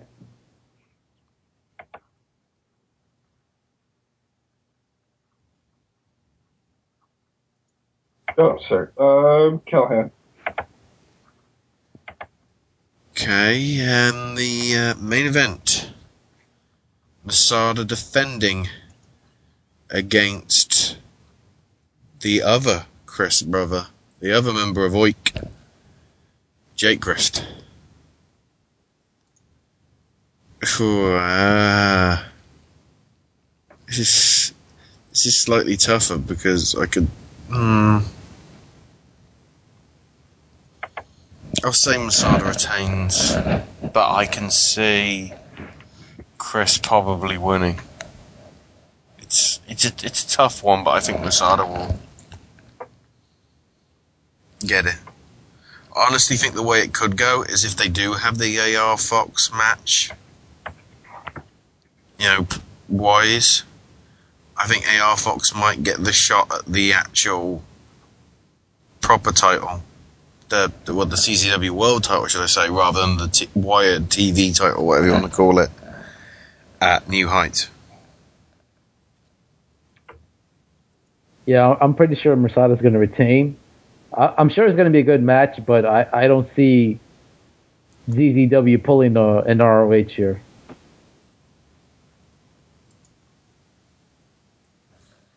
And Randy, last pick from you. Masada. It's not a good spot. Okay. And uh, of course, uh, if you want, you could get both shows uh, for the cost of twenty dollars. Uh, just go to the link that's on our Facebook page. It's uh, rvideonow.com slash czw. You also get a separate price if you just want to order one of the shows. Uh, they'll they'll cost you uh, fourteen ninety nine each. But as I said, you can get both for nineteen ninety nine. You can save ten dollars. Well, actually, no. You you save five dollars, don't you? Yeah. Because the w, the WSU stream on its own is fifteen. The CZW is 10 Mm-hmm. Was. But with that as well, apparently you do get the shows for two weeks as well, on like a video on demand rental kind of service. So if you do miss anything or you want to see it again, you've got two weeks to catch up with it, which is a sensible move given that I don't think there's any pay per views on the following week. I think that might be a week when it's actually slightly quiet in indie wrestling in terms of events. I shouldn't say that because now I'll be bombarded with 59 million. Again, this obsession with 59, I don't know, but anyway. With that, I think that's everything that we've got to cover. I don't think. Is there anything else we've forgotten? Mm, not that I can think of. Oh, um, Oh no, we haven't praised ACH enough. Damn it. Um, no. uh, ROH Go ahead, their Charleston show. Oh yes, the show in June, isn't it? Yeah, June seventh. In West Virginia. Mm-hmm. So get so if you are in the West Virginia, Get your refunds if you've already bought tickets. I guess. well, 'Cause aren't aren't they doing more TV tapings? uh, I think. They I do not Because surely the four weeks that they have taped aren't going to go till the. Because I think the pay per view is like late June, isn't it? Yeah, June twenty third, Best of the World. Yeah. So they're still going to have to do a couple of weeks taping somewhere. But uh, with that, that is all from this week's show. So uh, make sure you catch all the stuff that goes down uh, here on the SNS Radio Network. Tuesdays, you've got Wrestling News Live. Uh, this week, uh, got delayed by a day for uh, reasons which won't be, d- well, reasons which are JJ's reasons, is just, I think, scheduling conflicts or whatever. So uh, it got delayed to Wednesday, but the the slot it should be in, it'll be Tuesdays at 9 Eastern. Then Thursdays you got Round the Ropes at 4 Eastern. TNA Chat Live at 10.30 Eastern. Although I believe Bronx could be switching that up somehow if he can, due to the fact that TNA is now changing its time again to go into the the late slot rather than an early slot, which I still don't get personally. Yeah, there's there's going to be some kind of restructuring on the network in some form. Mm. Fridays, uh, this past week it was 10 o'clock, but its usual slot should be resuming from next week at 11. The open book with myself. I think did I say Tuesdays? Fridays. Friday, just to clarify, Fridays at 11 o'clock, open book with myself and Sean. As we build up to the craziness of E3 and the Xbox reveal and everything else under the sun happening. Then Sunday, sun, well, Sunday's Sunday Night Showdown. The next one coming up will be next weekend for WWE's Extreme Rules. And podcast wise, trying to think, you got the Elite Force podcast the midweek with Chuck W and the weekend with Walkie and Mindwipe. You've got Beyond the Bell, Sean Beckerman, which I think, as I said last week, or if I didn't, I might have said it on Open Book, passed its centenary. So, uh, congrats to Sean Beckerman on, on that. Mm-hmm. Hundred shows. Indeed. I, I would clap, but apparently my hands are tied down. Hmm. Also, I'm extremely hungry. So I still haven't eaten my dinner, which is a bit awkward considering it's five in the morning over here where I'm recording. So it's your so it's pretty much your breakfast at this time. Yeah, and then my actual breakfast will be at about two in the afternoon. Uh, I'm really, I'm really living on American time now, aren't I? And this is the only thing I'm not actually in America. uh, other podcasts, um, I think you've got us. I think that's, I think that's all at the minute. Pretty much. Hardway, I think, is still currently on hiatus. Check some of the old episodes if you want. But with that, that is that is me done. Uh, any final words from you, Sandro? Uh, yeah, check us out on iTunes. You know, just search SNS Radio Network. Leave us feedback there.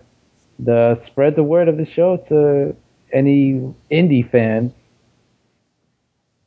Oh, Yeah. Yeah. Facebook, Facebook, Facebook us. Um, email us if you're not L Train. no disrespect, L Train, but it's just. Uh, act- actually, L L Train could email us every week because then he'll become a co-host like Sandro. well, I don't know. then it'll just. Well, this show, this show will become like the NWO, and it will have 15 co-hosts. Well, then again, all three of us ascend it in one way or another. I ascended because Zodiac left. You came because I was gone for a while, and then Nim left, and then Sandro came.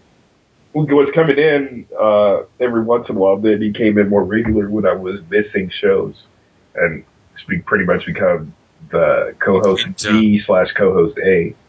All right, eh, pretty much I'd say A probably now since I'm not A.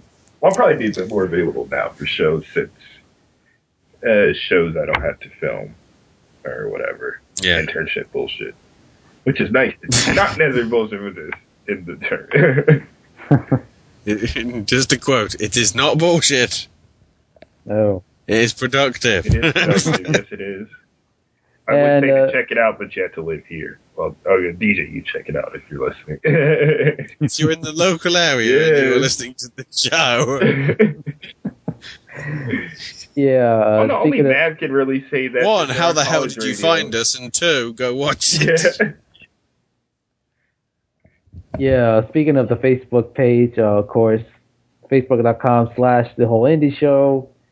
Uh, it's always updated, uh, at least almost every day with uh, news, indie news, uh, wrestling matches. um, featuring other couples that we've already pulled the curtain on. Thanks, Randy. Sometimes.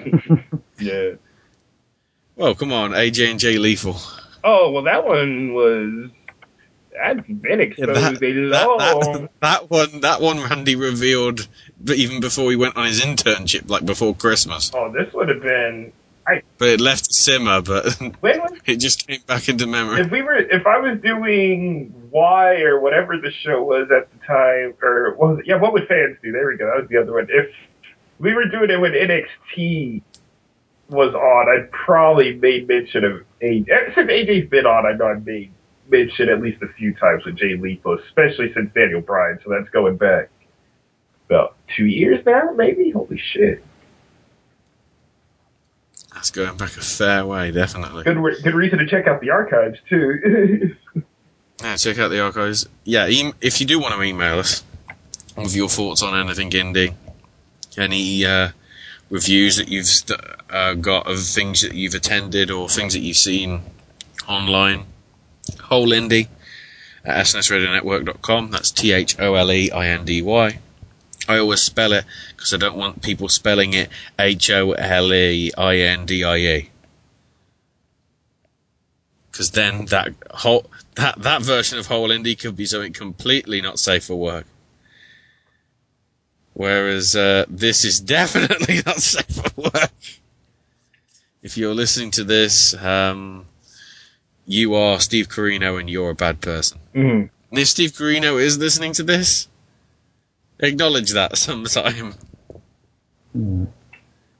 Just just wear a T-shirt that says if if anybody listens to the show that's actually a wrestler and has a TWIS T-shirt that they just make themselves, That's a crazy super fan. That would be. We good. want. That would be crazy. That, that's a bit too much, but okay. We need a TWS sign at Monday Night Raw. Probably Somebody gonna be, yeah, we're gonna have a.